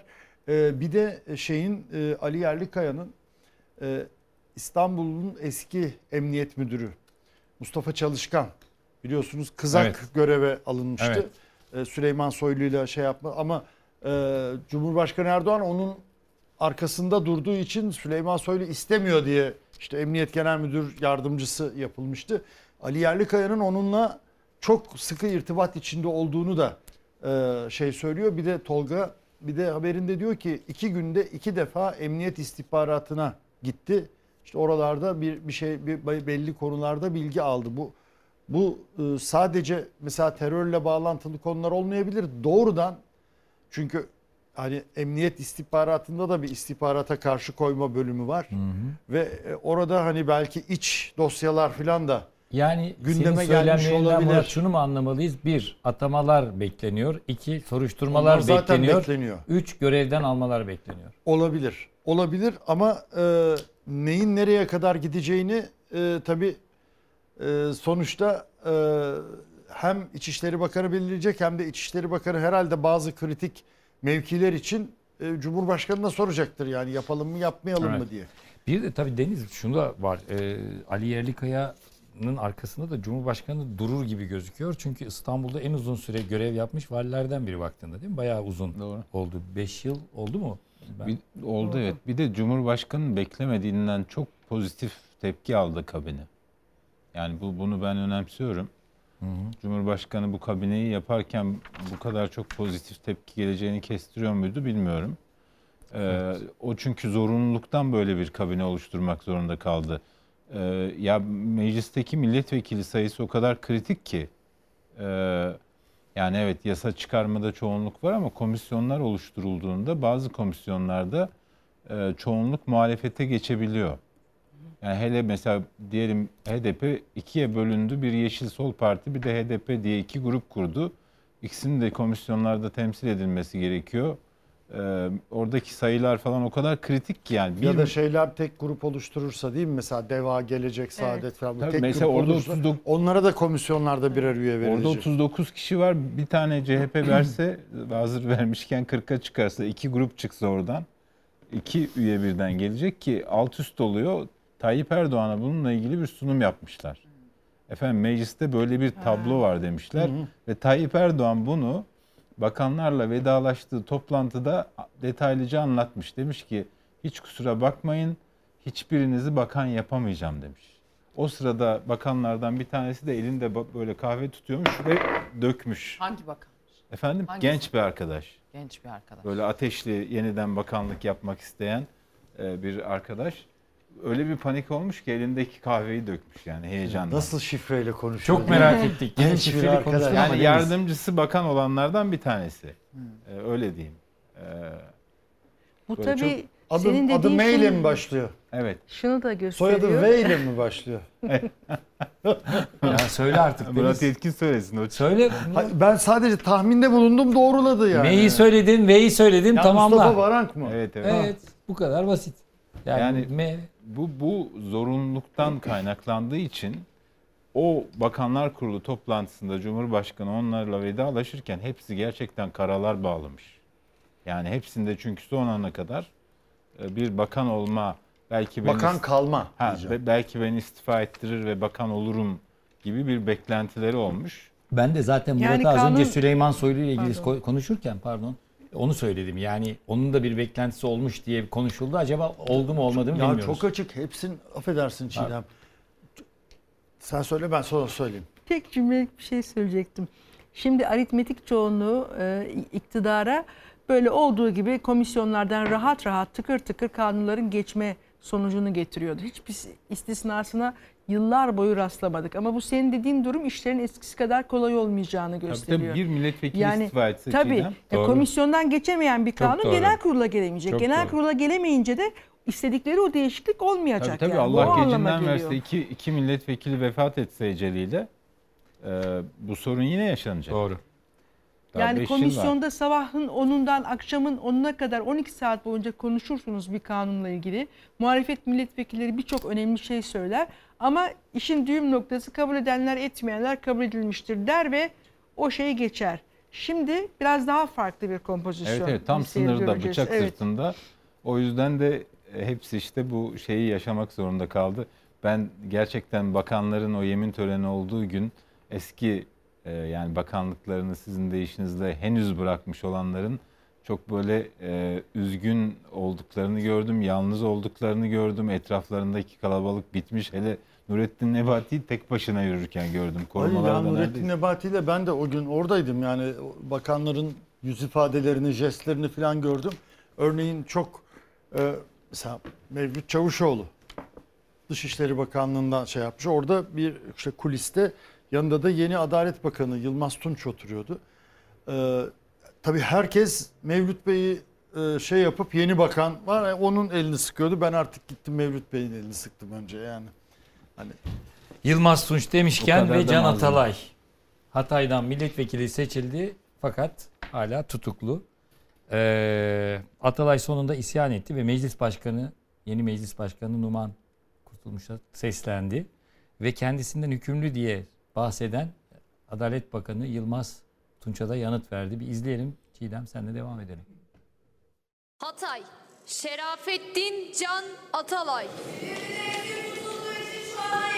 Öncelikle tabii şahsın tutukluluk halinin bir şekilde bitmesi yani kararın bir an evvel verilmesi lazım. Ortada yaşanan büyük bir hukuksuzluk var. 14 Mayıs seçimlerinde milletvekili seçildim. 24 Mayıs'ta mazbatam verildi. Avukatım aldı. Türkiye Büyük Millet Meclisi'nde meclis başkanı adayıydım. İsmim pusulalarda yazıldı. Milletvekilleri bana oy verdi. Ama ben mecliste değilim.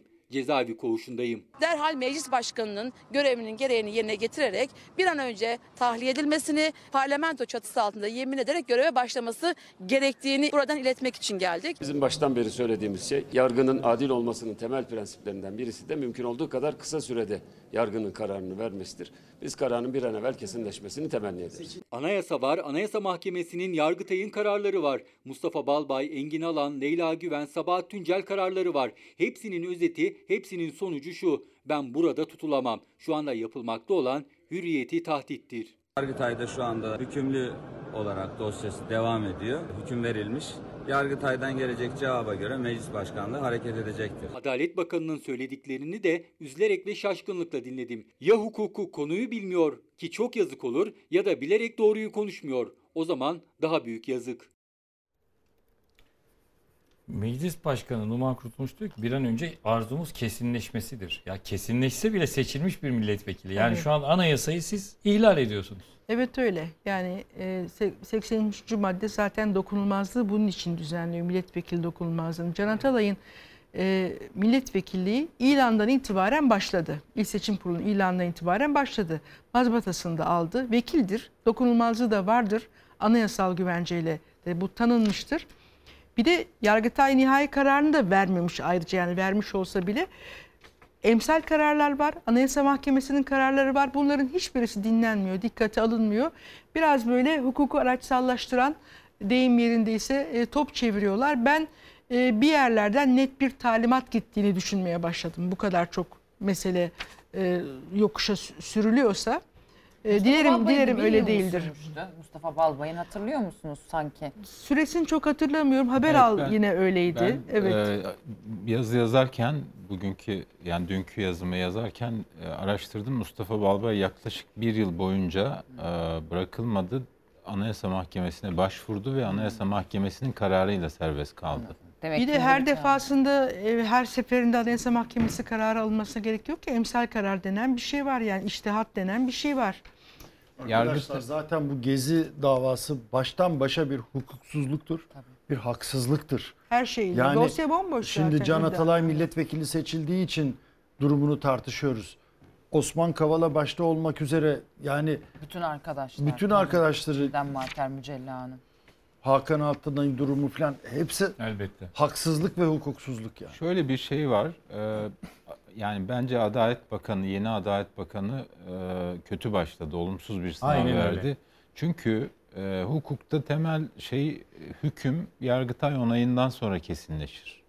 Yani mahkeme, yerel mahkeme hüküm vermiştir diye hükümlüdür muamelesi yapamazsın. Onu yapıyorsan o zaman e, Hüdapa şey Hizbullahçıları niye serbest bıraktın?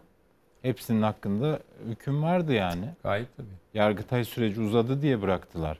Ee, ve sordum ben Yargıtay'a daha dosya daireye gitmemiş. Yargıtay başsavcılığında.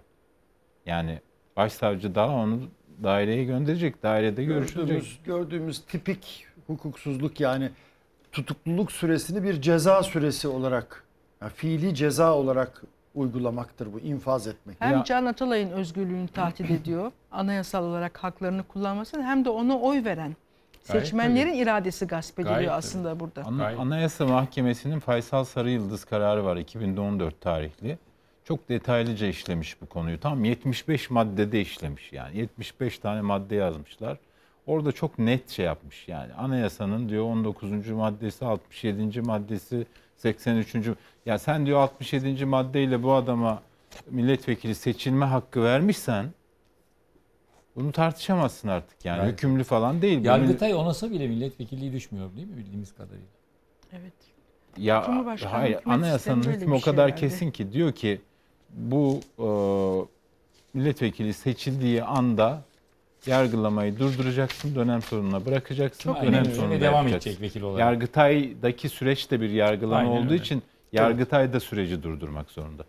Evet bakalım bu nasıl e, ilerleyecek bu konu çünkü bir tarafta işte Selahattin Demirtaş'ın durumu var. Avrupa İnsan Hakları Mahkemesi Büyük Mahkeme kararı var. Bir tarafta Murat'ın dediği gibi Osman Kavala var. Bir tarafta Can Atalay var. Bunlar Mehmet Şimşek'in de önünde e, önemli şeyler. E, yani ona da bakmak lazım. Çünkü yurt dışından finans sağlayacak. Nasıl olacak? Nasıl güven vereceksin yurt dışına? Batıya yüzünü dönüyorsun ama Batı da sana böyle bir şeyle gelecek. Evet bugün de programımızın sonuna geldik. Deniz çizim. Bugün iki tane resim çizdim. Bir tanesi güncel bir kahramanımız. Mehmet Şimşek. Evet. Diğeri de e, bu kişisel bir şey. Bakayım. Yılmaz Yılmaz, Büyükerşen. Evet. Evet. Yılmaz Ee, Hoca. Yılmaz Hoca e, 21'inde bir karikatür sergisi organize ediyor. Ben de Karikatürcüler Derneği üyesiyim. E, o nedenle kend- Eskişehir'de. Evet evet. O da bizim Balmumu heykelimizi yapmıştı. Ben de onun resmini yaptım. Böylece. Buradan kendisine de Evet. e, selamlarımızı gönderiyoruz. E, Hazine ve Maliye Bakanı Mehmet Şimşek'e de gönderiyoruz. Tabii ikisinin de resmi çizildi. Hem Denzel Yılmaz Washington'a Büyükerşen'e benzemiş mi? hem Şimşek'e. Benziyor zaten. Denzel Washington'a benziyor. Benziyor, karizmatik. Evet. Bu gece de bize sabrettiniz, izlediğiniz bu saate kadar. Haftaya buluşmak dileğiyle. Hoşça kalın. Kavuşmak üzere efendim.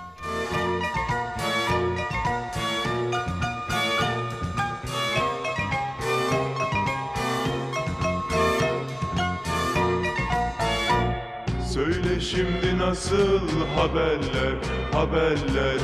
İyi mi kötü mü? Haberler, haberler. Söyle şimdi